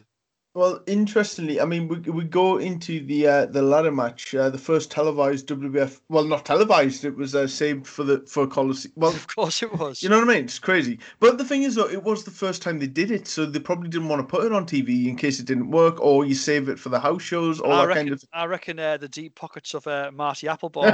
the thing to do about it, like money talks. Well, That's not going on TV, Vince. It's coming straight to VHS. Yeah. Well, it was important it was in Portland, Maine in July 92.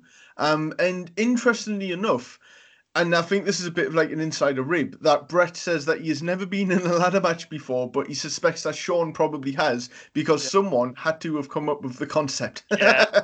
yeah. so Bret, I mean, everyone knows that Bret uh, had matches in Stampede because either him or his dad came up with the ladder match, and he had matches against Bad News Brown, who was Bad News Allen at the time. Jake the Snake had some matches. I think he had one against Junkyard Dog. Don't write me letters. I know they had matches in in Stampede. One of them, I believe, was a ladder match. Um, but yeah, no, that's that's quite funny. Like when you think about it now, but yeah. it's it's they don't use the ladder much as a weapon in terms of like they pick it up and throw it at someone, but they whip people into it and all that kind of thing. And uh, I guess you had to you had to watch what you were doing at that time, and um, I yeah, think, it was still aimed at kids, so they had to Yeah. sort of the, the whole weapon thing wasn't a, th- wasn't really a thing. Like it, it phased out a bit. The weapon whole like it phased out in the late eighties. You know, people like maybe Ron Bass were one of the last people to use weapons when he, um, who was he again? I'm trying to think of the match I'm thinking of where he's when he uses the was you against Beefcake. That's right, yeah. Yeah, That was, that was kind of one of the last times I remember seeing anything before this kind of time period. And then you saw nothing really until the sort of 96 time when Austin started bleeding a lot. Flair obviously bled against uh, Savage. Hmm. Um, but I think and he got he got more- told off for that as well. Exactly, exactly. Yeah. So it was a bit of a it was a bit taboo. So using ladders was that kind of step in that direction, but like playing it safe with how they used them. And to me, that added a lot. Like it added to the suspense of how it was going to be used, and they had to be a- they had to be a lot more creative and realistic with it, rather than just being able to chuck them at each other and then, oh, he's back up again. You know what I mean? You've had a ladder chucked at you. So this um, eh, I I really, I actually much preferred early mid '90s ladder matches compared to the ladder matches that we get modern era Hmm. by far, I- just because of how they were used and it was it was interesting. It wasn't setting ladders up for spots and stuff Yeah. like that. It was actually a struggle to try and get to the top of the ladder, which is like the point of the match. You know, um, Absolutely. I believe that uh, it's Alfred Hayes who says that he has seen some of these matches before, but it was to grab cash, which is true. Um, Yes. You know, and Well, you uh, saw as well. There was at one point where it was Shawn dragging the ladder back to the ring, and it looked like it was actually a proper heavy ladder as well. like oh it, yeah, that it wasn't that, an aluminium kind of you know falls over if you stand too close to it on the ring, Yeah. like we get to see in the Attitude Era onwards, where you know they're made out of bloody tin cans. Uh, these were heavy ladders, and you saw Shawn was proper dragging that ladder back. It wasn't like "Ah, I took it off my shoulder. It was it was hard work. It was heavy, and he was gassed by that point. and so, there was yeah. there wasn't a lot going on in the match with the ladder, but what was done because it was never seen before in front of an audience like that, we're getting some really good reactions. Um, and anticipation is yeah, there. absolutely. Anticipation is there because it's new. It's in, it's innovative. It's um innovative. Sorry. It It's, could have uh, died it's on its ass. That's the thing. Like have. these concepts, like the first Rumble died on its ass. The the house show Rumble, that one man gang one, um, in '87. Like the crowd just didn't get it. And I mean, well, this let's is a very be honest though. Oh well, let's be honest. um, concept. Like, It is, but you talk about Bret and Shawn here, and That's true. that's the difference. You know, if, if you'd have chucked this in the Earthquake Repo Man match, it might have been a slightly different. To grab So- Typhoon. Yeah. Ty- Typhoon's hanging from the ceiling. How did he end up there? He's a big lad. He's a big lad. Shark Tank. Hey. right. Um, Um, but yeah, no, there's no such thing as a bad Bret Hart Shawn Michaels match, basically. It was a good match. It was a great match. Sherri's involvement in it was as as you'd expect. You know, um, pissing Bret off. Bret goes for her a few times. It's just just standard Sherri's involvement in a Shawn match against a, against a star. Um, Not- just enough there, just enough to kind of wind Bret up to the point where Shawn could get the upper hand at times. That kind of stuff, just great. It's just good fun, good chemistry. It's a shame mass- they hate each other so much. well, I was going to say not massively helped by the the studio commentary of Monsoon and uh, and Alfred Hayes talking about what they had for tea last night and stuff like that. You know, like Oh, I know. um. So yeah, up next. Uh, inexplicably, and I thought this was an Intercontinental title match because I know they had one, but this is a WWF title match. it is. Um, it's Bret Hart against Kamala it, at the very end of Kamala's heel run because this teases the face run. It's Um, amazing that chuck this match out there before the match where Bret wins the belt. Yeah. Do you know what I mean? It's it's weird. Oh, I don't understand the programming here, but yes, sorry. Crack on. Bret versus Kamala, world title match. Well, yeah, I mean it's it's basic. You know, Bret, you know, is overpowered by Kamala, and you know they do that very well. I don't like I don't like critiquing matches like this. You know what I mean? I want No, to I love. about- Let's be honest. We're, we're taking the piss, but we I fucking love everything that we're talking about here. Like tr- truly love everything that we're talking about here. Mhm. Um, I love the fact that it's Bret Hart versus Kamala for the world title. It's absolute insanity as a, on paper. It's Well, it's I love it. interesting as well that Hayes, whose favorite wrestler is the Berserker, um, he calls Bret the greatest champion of all time after a 16 day title reign. Indeed. and now he's facing um, Kamala. Um, I just want to point out that you've mentioned that as well. Yeah. That we are now graced by the uh, dynamic duo of Sean Mooney and Alfred Hayes. Really, is that enough? of Hayes by this point. Well, uh, it's Sean... Bret outside. Do you see? Oh, that's true. That's true. Yeah. Well, Bret's already in the ring though, so something doesn't add up there. Um, Sean Mooney and and uh, Alfred Hayes here. I'll be honest, right? These two on commentary, mate. Mm-hmm. Oh, they're like two socially awkward vicars discussing a harvest festival. Yeah. Yeah. well, well, Mildred might bring um, a giant leek and some carrots. I, I think you're right, Alfred. Yes, um, yes. And I think Gwyneth will be there also. Um, it's just the whole thing. It's just like it's got it's it's infuriating. Like but brilliant at the same time because it obviously is because it's I find Sean it... Mooney Alvarez. It's just it's yeah. it's just weird. They're just two two people who shouldn't be talking to each other, talking to each other. They're like two people who are at a bus stop and they feel the need that they have to talk to each other, so it's just pleasantries. they it's one of those. It's just a pleasantries conversation with somebody you don't really want to be talking to. I it's find like that. I find that they were at the best when they were hosting videos, um, because yeah, definitely. Alfred Hayes was always like, I know more than you, and they both looked like fools, whether they were like driving a spaceship on, you know, Invasion 92 or whatever. Um, the commentary team, I find it weird as well because um, Mooney was pretty much just about gone by the time this tape came out.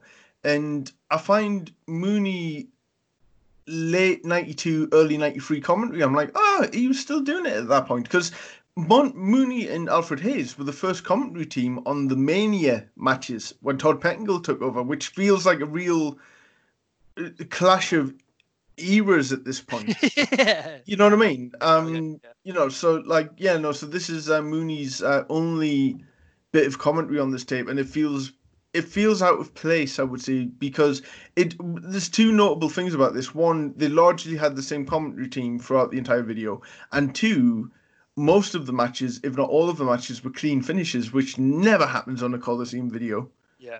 Um, you know, so yeah, so um, Bret Hart Kamala, Bret was over, and Kamala, they were teasing the face turn. So this went down well with the crowd. Whatever you think of it, it probably wasn't Bret's greatest match by far. You know what I mean? But it was Kamala good. Played his part. Kamala it was a good part, yeah. building characters and showing that Bret could stand up against the bigger heel, and then the teased Kamala's face turn at the end and stuff like oh, that. That so, splash you know. on Wippleman, man. Yeah. I mean, oh Jesus! The Kim Chee and Wippleman held Bret down for the splash. Kamala mm-hmm. bounced off the ropes to do the big splash. Bret moved, but so did Kamala. So Kamala sort of dived purposefully onto Wippleman, who was about three foot out of his trajectory. So it's kind of one of those things. I'm going to dive on Bret, but I'm going to move as well at the same time to just just to make sure that I dive on Wippleman. It was just it was ridiculous the obviousness of it, if that makes sense. But yeah. um, but it was great. But yeah, it, it was you know if I was Wippleman, I'd be pissed off as well because there was no way in hell he should have been diving on me at that point. You know, he had to go out of his way to dive on him. Um, but no, it was great. It was um, it was it set it up as you say for the turn. It teases it whatsoever, um, and yeah, it's just another chalked victory for Bret, isn't it? Who's sort of um, getting getting the names under his belt by that point. Um, and the, the thing is as well, like it, whether people have like criticisms of the match, that was kind of standard WWE fare at that point. It was a house show main event. It was fine. It was you a know. big daft heel against the champion, and if, yeah. you know, if it had been three again, three or four years before, Kamala was was was deemed as a bit of a monster heel in the late eighties. So they're just yeah. rolling him out again for another have have a big heel when they were kind of low on big big dudes at that point. You know, I might say that they had the likes of Yokozuna and the National Disasters that they were sort of splitting up. So it made sense. And Kamala, people want to criticize. Kamala could move, man. He really could. I mean, Kamala, Kamala had was... speed to him. He was doing sort of thrust kicks. He was doing proper high and diving chops. He was like he was all he was getting about for a well, big he lad. he threw that leapfrog as well, and yeah. I think that like Kamala, as a few people were during that time, was specifically probably brought into feud with the Undertaker, and then Kamala was promised a face run with merchandise, didn't happen. Like in terms of the merch, then there was like acrimony for a long time over him, thinking that he didn't really get the money that he deserved, all that kind of thing. Which I mean, eh, I would probably agree with because he was over with that crowd. I hope um, to God he's got one of the original Moonbelly Kamala figures for Hasbro. that he's, sitting, be... he's sitting on 15 grand if he does. we need to talk to Kenny Casanova about that. A previous guest. Uh, we'll definitely ask him about that. Um... I'm pretty sure he hasn't, unfortunately. I think there is actually a picture, I'm sure, of, of it being in his collection, but I think other collectors who are very um, Hasbro wise and savvy um, have confirmed that he can't own one because they've all been accounted right. for. It's, he's got a custom in his collection, apparently. That's what I've heard anyway. And I don't know if he knows that, which is even more. Depressing. I think Ken, I think Kenny probably knows because he's really good at customizing. He made a Bertha Faye custom out of a Yokozuna figure, and it looks really good. Um, just... Has Kenny Casanova could duped Kamala into, into buying it? Oh, you, you'll get a bargain off me, mate. Pay for your foot surgery. Oh, um, I, honestly, when I saw that that that um, I know we're going off off topic a bit here, but that yeah. that video of Kamala, the sort of plead, the sort of you know the behind the scenes thing about it was in his house, I believe it was shot in his house. It was like this mini doc. I can't remember what it was on. Was it was it part of something else? It was a standalone. It was shot in his house. It was him giving a bit of a shoot interview about the fact that he was, you know, conned out of his out mm-hmm. of what he earned against Taker because he only walked away with about 12 grand from that match or something, whereas Taker walked away with six figures. That yeah. was kind of what he was suggesting. Um, and then he needed really, really, he needed money for um from for foot surgery, and I think that was the first time I saw a proper wrestler's appeal for fans' help to help with some um, surgery. I'm sure that was the first time I saw one. You know when Dawn Dawn Marie set up that Wrestlers Rescue. It was and before I mean, that. I'm sure it was before. Oh, was it really? Because yeah. there was acrimony about that as well. We'll, we'll not get into all that. No, but that's was, a different. Um, this this is core video. This is core video. So should we should we get into the selling point of the video besides the bushwhackers? Let's get into it. Yeah, let's let's, uh, let's, let's round it up with um with Bret Hart versus Flair. Then we'll finish off obviously with Taker versus Ramon. The but inexplicable. We'll, we'll get into Bret yeah, the inexplicable last match on the video after a title match, but whatever. Yeah. Like a 25 minute long title match, may I add? well, yeah. So you may have heard uh, of this match. Um, Ric Flair against Bret Hart. Now, this match they showed clips of obviously the week it happened. Because imagine if they just kept hold of all the footage oh. and just never showed any of it. But um, crazily enough, I mean, they probably thought, right, we'll put this on a tape and we'll sell some bloody tapes. Like, fair enough why put it on free TV uh, just for a cheap rating when you could sell probably more videos than you have in like a good while besides the pay per views? So um, yeah. I mean, October... apart from the Yokozuna eating all the food segment, they had to have some selling point for this tape because you weren't buying it otherwise. Let's be honest. well, well, I said that. Then you you know apart from that, and and the, the ladder match was good as well. Let's be honest. But apart from that, it's all superstars main event sort of style quality matches, isn't it? You know, they're they're all lower to mid card matches, which is what you'd expect for Smack and Whack'em and Alfred Hayes and the Bushwhackers video. But of then you get the, you get the ladder match, and then you get this world title match as well. It's like, man, that's that's it's nuts. It, it's one of the few videos I've got to say that built it up almost like an event where they yeah. started with your, your lower card talent and built up to your main events. Um, I'll give credit for it. I just wish they hadn't have given it away in the first ten seconds of. no, yeah, no, fair enough. Uh, um, yeah. I mean, to be fair, the cover is Bret with the Intercontinental belt in his hand, um, while Michaels is trying to get it off him. So, like, they gave away the uh, Intercontinental title. They give away both title match finishes before you've even started watching the video. They did that on Mania DVDs like for years as well. If you opened it in the inside cover, it would be like Batista holding the belt like he just yeah. won. Anyway, so yeah, the match itself then. Saskatoon, Saskatchewan in October 1992. Uh, WWF title changes hands. Bret Hart beats Ric Flair. Now, um, where, Bret Hart, where Bret Hart's dad's from, isn't it? They make a point of saying that as well. The they do, and and the, the, if one thing I like about the Monsoon Alfred Hayes commentary team is that they will talk about old school stuff. When They'll throw little factoids in there for the yeah. crack. I like it. And one thing that people may not know about this is uh, Flair was suffering from vertigo at the time. um, which is one of the reasons why they decided to get the belt off him in a bit of a hurry on a house show. Uh, that's why he wasn't in the ladder match. there you Yeah, go. nightmare that, yeah. Sorry. and uh, one of the other stories coming out of the match on uh, it was either the Bret or Perfect documentary is that Bret dislocates his thumb in the match and then pops it back in, and then it cuts straight to Mr. Perfect going, Ugh, that's horrible. nice. Yeah, so um, really good match, and the crowd. It's it's a big crowd. They're into it, and I don't think anyone for a second in that audience would have thought that Bret was going to be winning the title, especially when you see the Coliseum video logo on the big screen. It wasn't like a Superstars or Challenge, you know, like it was going to be shown. They kept that for Coliseum video.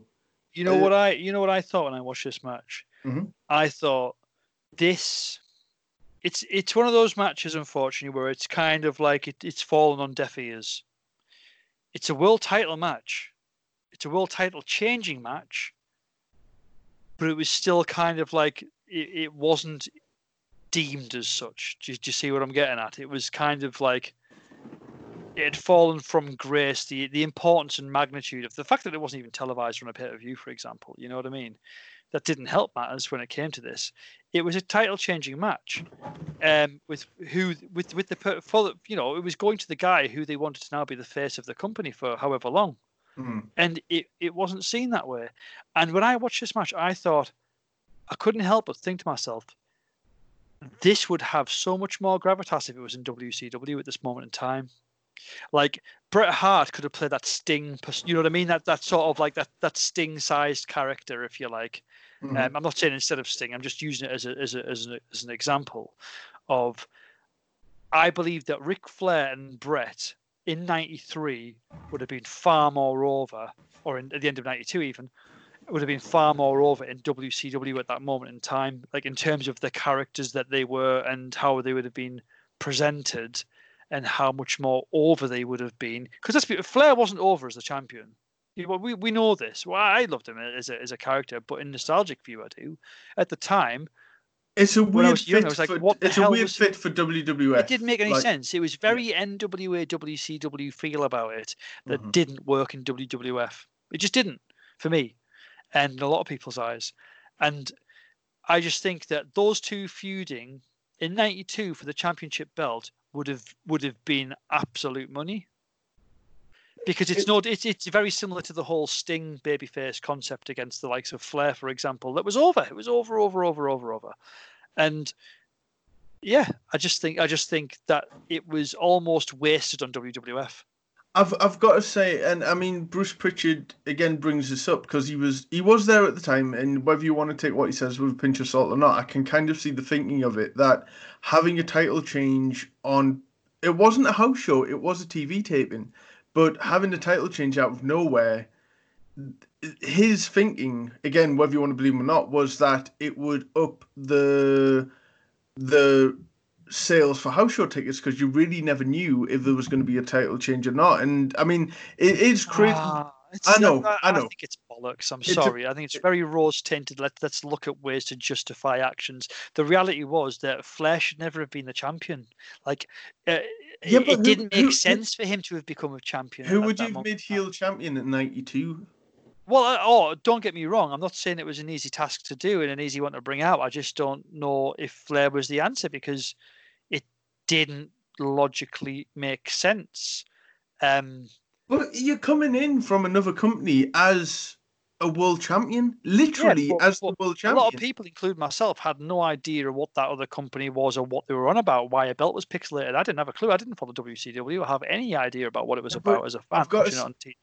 I've got to say I though, say, early, though- early WWF during his run, they did make a point to say that he brought it in from another company. Like he, um, they went out the way to say it, but it still made no difference to me. I'm still like, who are you? You look really old. You look really small, uh, and I'm used to massive, giant, massive dudes as the champion. And I'm not trying to. I'm not trying to be a dick by that. I'm just trying to visualize it from the point of when I was seven or eight watching it, Mhm. and and that that's what that's all I mean. Really, it's like it was this weird transition to a quite a small old looking man who is now the world champion and and then all of a sudden he loses that to Bret on a non pay per view or television. It just all seemed a bit like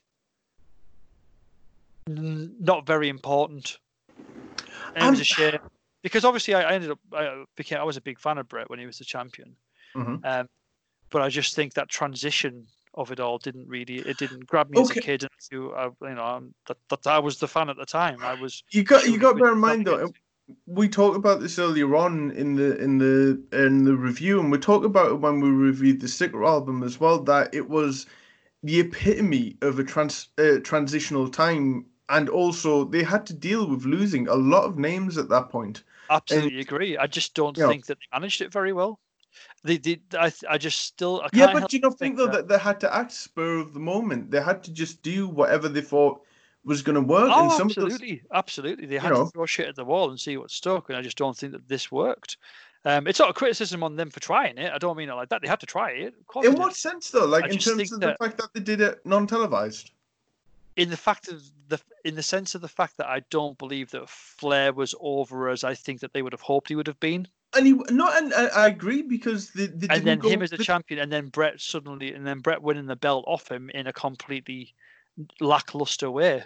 Like oh, I tele- see. I televised. Like, uh, it's great in retrospect now that we can go back and, and have commentary about it. But at the time, all of a sudden, the next day, you know, the way that we were able to access WWF back then, all of a sudden, Bret Hart's now the champion. Apparently, he's beating that old man Ric Flair.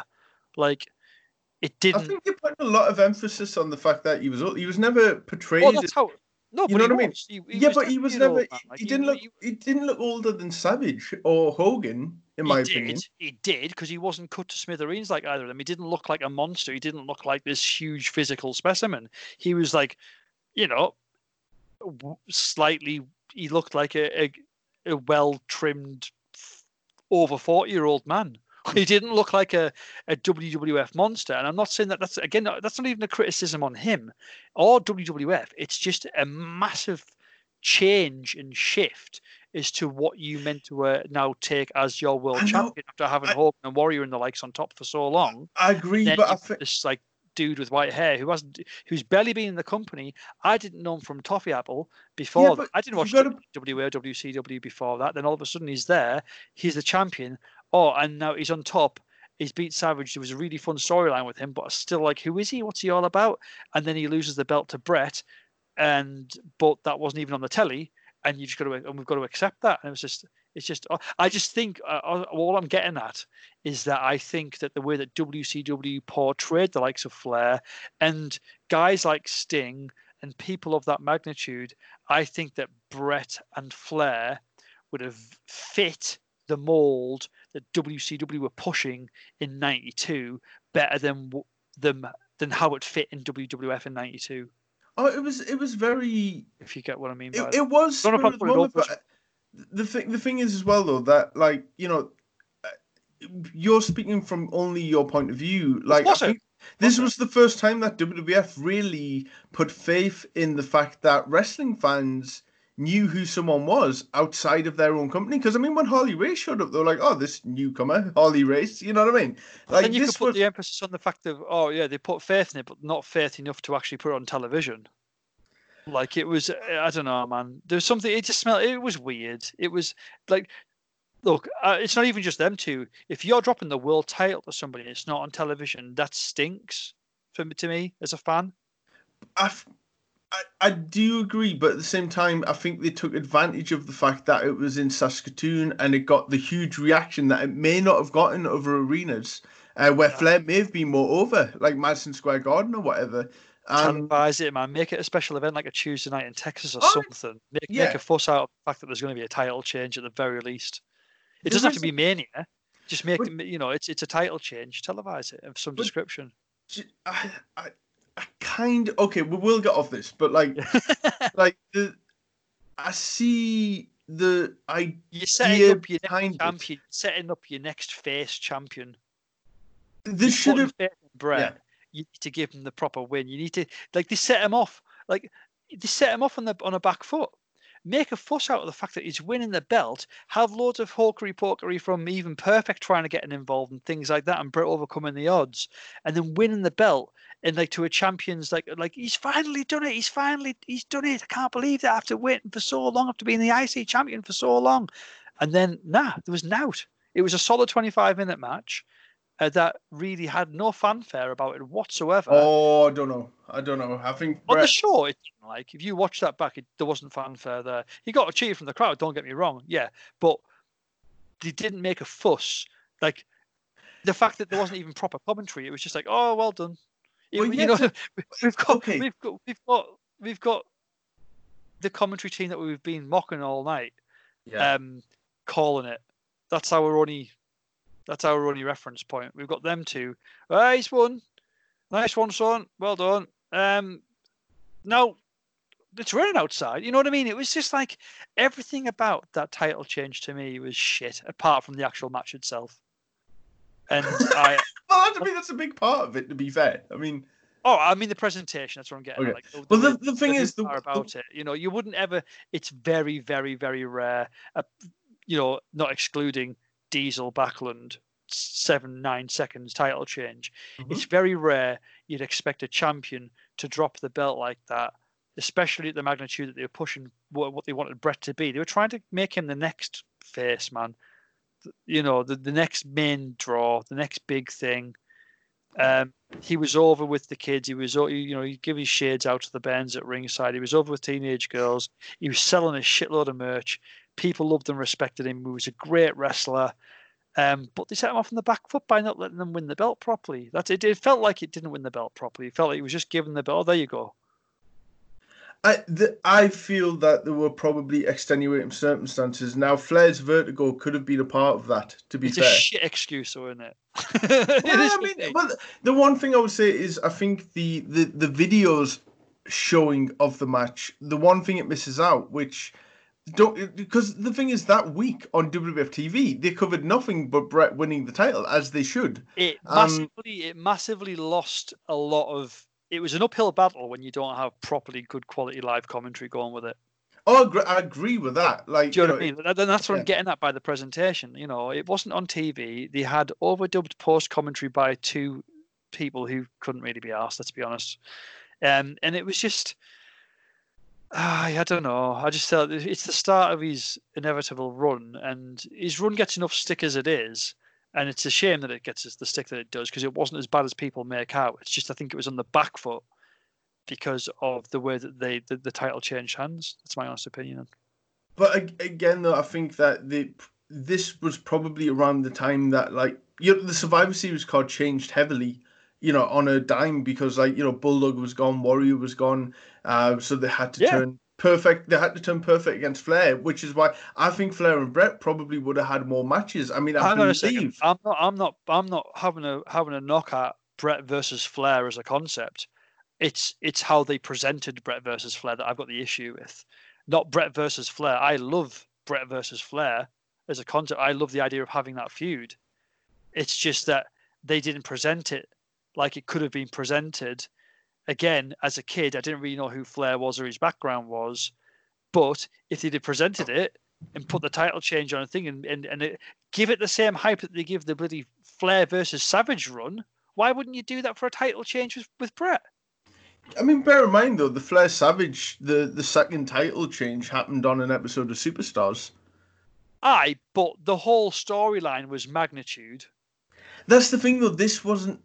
I, I just feel like again this is why this was like not spur of the moment but they had to really go right what we're going to do let's do it now. Um you know the it didn't really the the the matches that came out of Bret and Flair, like the Iron Man match that they had on a house show, I really, I do partly think that this was a thing to partly boost house shows that you know. Well, against... I know that they had to at the time. Obviously, there'd been a major dip and things like that. Yeah, but but again, all right, fair enough. That's that's that's fine. I I, I appreciate that methodology. It's just as a kid watching it, hmm. that's mm. I couldn't give a shit about that. I want to see. what I want to see, I, I want to see what you've been giving me for the last ten years of me watching it, or whatever. Well, not not ten years, but the last five years of me watching it, which is big, massive, huge guys who are fighting for the belts I know, but fair enough. this was- I, I don't have the big massive huge guys. That's fair enough. But at least let me watch it. This was this was ninety two, the height of the roid scandal, though. I get it. Um, I get it. and That's fine. this- So I- at least let me watch it on TV with commentary okay, and not in a video with the bushwhackers and Lord Alfred Hayes talking about fucking electrocuting each other and five months, five months after it five happened. months later Yeah. with two guys in commentary who couldn't be asked to be there. It's But kind of weird because like Bret and Flair did have a run in on an episode of Superstars where Bret's getting interviewed, then Flair comes out, and then Razor and Bobby Heenan even comes out. Yeah. And then um, I think Savage uh, helps Bret fight them off. But as was the case with a lot of things that happened on Superstars at the time, before Raw changed the game, um, they were building up stuff for house shows. That's what they were doing at that Yeah, point. It doesn't. I tr- did. I did. I'd say what I will say is, um, perfect at the end. The way he looked at Bret, as if to say, "You piece of shit." Yeah. I'm going to have you. Well, I got a- really, really, really wish at that moment in time that we'd have got a proper world championship program out of Bret and Perfect. Like that would have been class. And we, we we- we're used to them. They're used to each other. We're used to that feud. But the idea that they just that, that snippet of him looking at him as if to say, "All right, I'll, I've got your number, mate. I'll have you next time." It was that look on his face as if to say, "I'll get you." And unfortunately, we obviously never got anything like that. Um, but the idea, just, just, uh, I wasn't thinking that at the time. It was just rewatching it recently where I thought that would have been gold. And it's such a what like what was the situation with with with Perfect not wrestling at that moment in time? Was it did was it voluntary? He wanted to go into partial retirement. He and then obviously he was left to go cashing to in on his, um, no, he was cashing in on his uh, cashing in on his Lloyd's of London. of course, at that point. it, yeah, of course, that's right. Sit back, keep quiet, and then um, Do play a wrestler, play a, play, play a big wrestler boys for Ted later on down the line. Yeah. And then he came out of WWE in 2002 and was putting on matches with RVD. Brilliant. Look, Uh, anyway, because I think we probably went over talking about Bret and Flair because I mean I think we could go on about it for a very Yeah. long time. So you would think that would be the way to end the tape, but no. um, we go into the a cold match that no one really give a shit about. Let's face it, with Razor Ramon in his very early run um, against the Undertaker because he's wearing full purple, which he didn't wear, you know, and you know after My- his My favorite, my favorite um, Razor Ramon look, my favorite Razor Ramon attire, that that that purple. I, I just, it just, I love it. I just think he looks mint in that purple. He just pops so much. Yeah. Um, against Undertaker and my favorite version of the Undertaker. This comes from Beaumont, Texas in January 93, so it's probably the most recent match on the entire tape. This is the third different match between the two uh, to take place on uh, videos.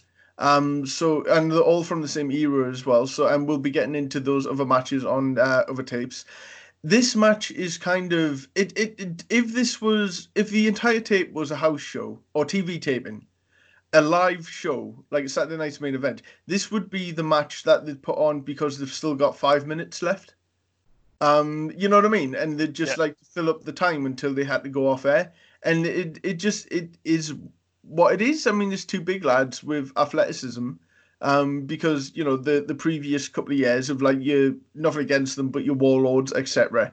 These Yeah. were like people who could go against each other, and I think Undertaker was generally probably grateful to have someone like Scott Hall to Yeah. have matches with at this point. Absolutely. And, and um, uh, Gorilla was on form as well for this one. I may add, um, he was on form for it. You know, straight away off the bat. Take a look at the bad man. Gorilla's, um, Gorilla Monsoon's quote of uh, that famous Razor Ramon saying, "Take a look at the bad man," and also oozing some of the machismo. well, And he did both of those in Razor Ramon voices. Excellent. Well, the thing is as well, um, that you know this is the third match on, and not necessarily the third match in a series or whatever, because they probably did this match on a house show loop, um, by this point, so they had the same spots, etc. Nothing wrong with that. It, it's a bit crazy that they would put it on three different tapes and not mention it as like maybe a best of three or something like that. Um, you know, give you a reason to like maybe buy another tape or something like that. But uh, so the end, the match ends on Razor buggering off um, in a and Taker wins by counter because you're not going to have Razor be pinned this early on. uh, especially when they're building up to like a title match against Bret. Um, it, it's just it. It seems like an odd ending to a tape that builds up to these two tremendous matches with Bret against Michaels and Flair, and then all of a sudden Razor and Taker. And I guess maybe it's because they didn't want Ric Flair, who was in WCW by this point, headlining a WWF video. I guess. Mm-hmm. Um, I mean, what do you think? I really um, it, it encapsulated Razor really well as he was going through that whole period of time where if he had if he was a bit fed up of being on the on the battering end of a match where he was getting his head kicked in or he was he didn't know if he would do that whole hands nah I'm not having any of that and then gets out and walks out and walks up the aisle holding like his head or something like that and he's quite happy to to to throw the match for a for a, a count out against him.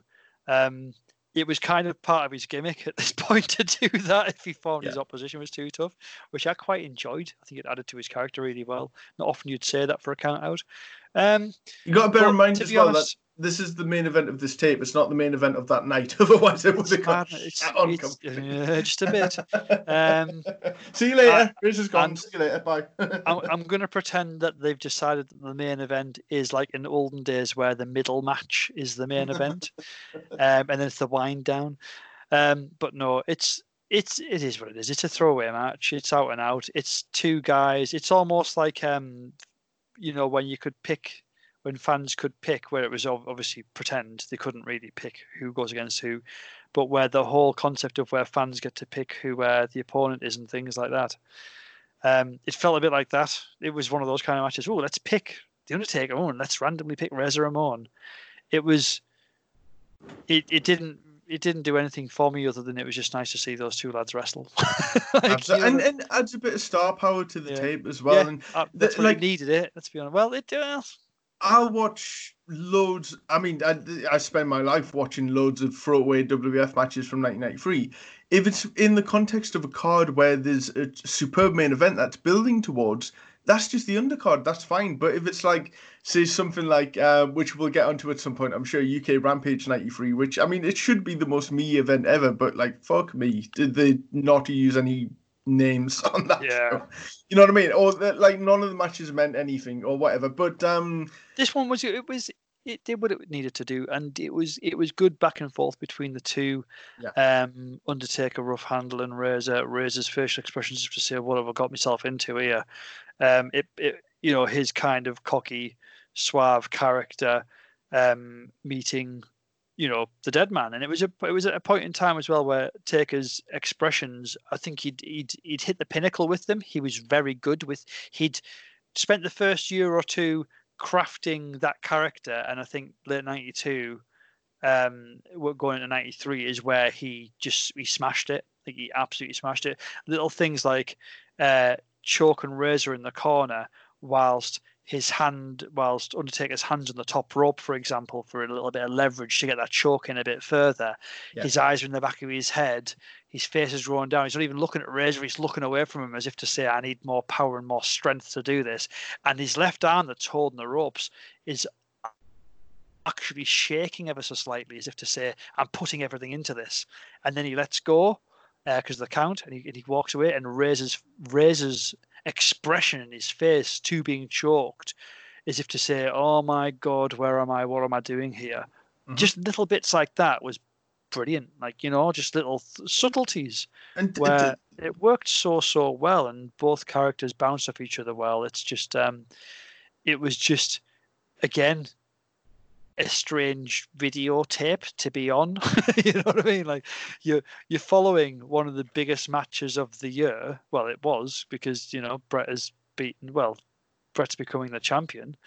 Um, in a really weird exclusive home video match, and you're now the match after that. If it had been yeah. earlier on the tape, it probably would have been a better re- received match from a viewer watching this tape. It's just that how do you top, as you said before, the World Championship match that's on second from last. yeah. No, it's, it's, which follows a really good ladder match. it's you know, crazy. it's like- well, the thing is, they never ended videos with profiles. Profiles always ended up like halfway through the tape, whatever. I mean, you know, granted, the profiles never included world title changes, you know, but I um, know it's it's mad. it's- like the whole tape's just mad. It's mad. I've got to say that, like, you know, the I didn't like that they kept going back to the Bushwhackers and Alfred Hayes. If they did have done it as a one-off segment at the start of the tape or halfway through yeah, that was for thirty seconds. Then yeah, I could I could I could at least have fast forwarded it. But no, Getting Gene, Gene Okerlund added some kind of gravitas to hosting these videos that Alfred Hayes and Sean Mooney couldn't do because they were uh, Coliseum or whoever made the videos or whoever directed them were intent in putting them in comedy situations. Whereas it's not like they didn't have Monsoon. I know, I Monsoon know. was there for that interview. Like, just let Monsoon do something daft, like like he used to do back in the day with with Brain.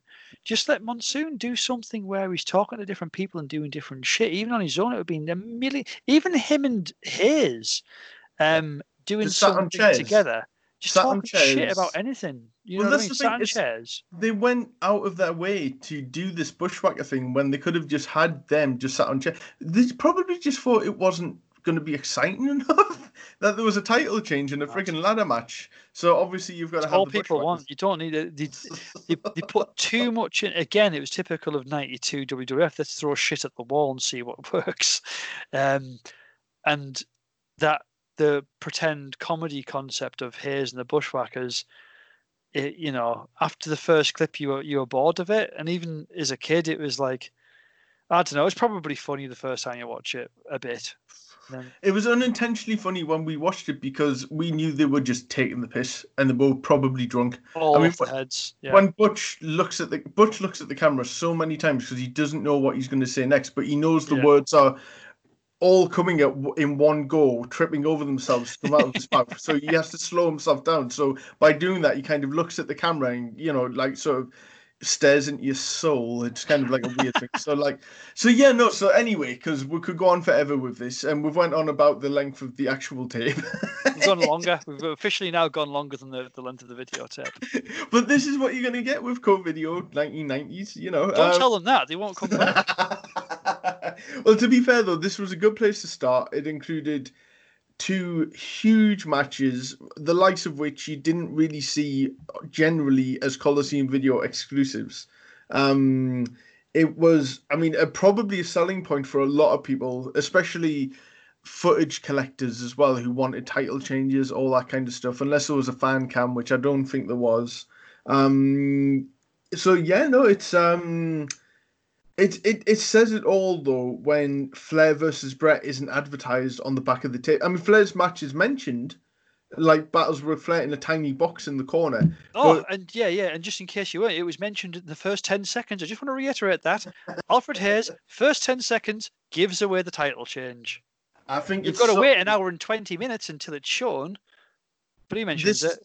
this is true, but I think it's a, a a subtle way of them trying to bury the WCW talent. I think you know Oh, you saw it a lot, especially when wrestlers were on the way out. I mean, you saw it with Haku and Harley Race at Rumble '89. Harley was on his way out, so Monsoon was putting in slight jibes about he, how he was smaller, how he couldn't overpower uh, Haku, how he was a bit past it and stuff like that. It's just what they did. They made Of course it was. whoever was leaving or whoever was gone by that point look really weak. But it's really, well, I mean, and we'll get into this on future tapes as well. But I mean, they used Flair matches a long time after he left because Jim Ross didn't appear until Mania 9. But there are videos of him commentating on Flair matches in WWF, which is uh, uh, mental because Flair was gone by late January. Um, so yeah, so overall, Smack and Whack 'em, what do you think? this could be the whole need- I think I'm podcast. gonna which- need a- I think I'm going to need an hour review here to be able to to uh, work through my, my emotions and feelings from this one. I'm exhausted. Um, I'm going to to to quote Butch right. when he was speaking Alfred Hayes after they did the whole safety first, Alfred, safety first, mate. Crack. Mhm. Butch randomly off the cuff just said to Alfred, "Give us some ideas." that that epitomizes my thoughts on this entire VHS give us some ideas. I don't know what to take from it. There were some blinding matches, some great bits, some absolute nonsensory. I loved the Yokozuna bit. I thought both uh, Bret's main uh, title matches against Shawn and Ric were both fantastic. A couple of just you know fun throwaway undercard matches, um, such as the um, the Berserker and Crush match. Um, and the the final match as well versus Taker and Razor. If they'd have been earlier on in the card, earlier on, as if you were building up the card, and that was your mid card matches, it yeah. would have made sense. Far too much of Alfred Hayes and the Bushwhackers bullshit. Um, obviously, as a kid, would have probably have loved it the first time I watched it, then would have fast forwarded after that first time. Um, it ended with an explosion, which tells you everything you need to know. Uh, unfortunately, Alfred Hayes did come back the following video. that was, I'm joking. I love Alfred, and the Bushwhackers are great comedy value. It's just that it was a bit overkill in this video, and the video it was it was all over the place in terms of a uh, an edit. An edited video was all over the place, which it was just, if nothing else keeps it fresh. I know it was just it was Coliseum at the height of mental Coliseum videos. Yeah. Like they I couldn't just it basically. They couldn't just they couldn't just sell it based on matches. Yeah. It had to be bushwhackers doing DIY or bowling with Kamala or whatever. You know, it just it's just what it was, and yeah. at least they stayed in character. They were very good at keeping things in character for these kind of things. So. Um, anyway, on that note, yes, let's round uh, off here. We're on the two-hour mark amazing. Have we been going that long? Stretch oh, yourself for two hours. Yeah. Um, so if you've stuck with us for this long, thank you so so much. Um, please go and seek help. Um, we will be back with more of these Coliseum home video reviews. If you, AKA, like, if you like clotheslines, body slams, and core video is what you're after. this has been episode one of core video 1990s. Mm-hmm. Thank you very, very, very much, Pablo Madia. We will uh, catch up with everybody very, very soon. And please don't hesitate to head over to bbgwrestling.com for more.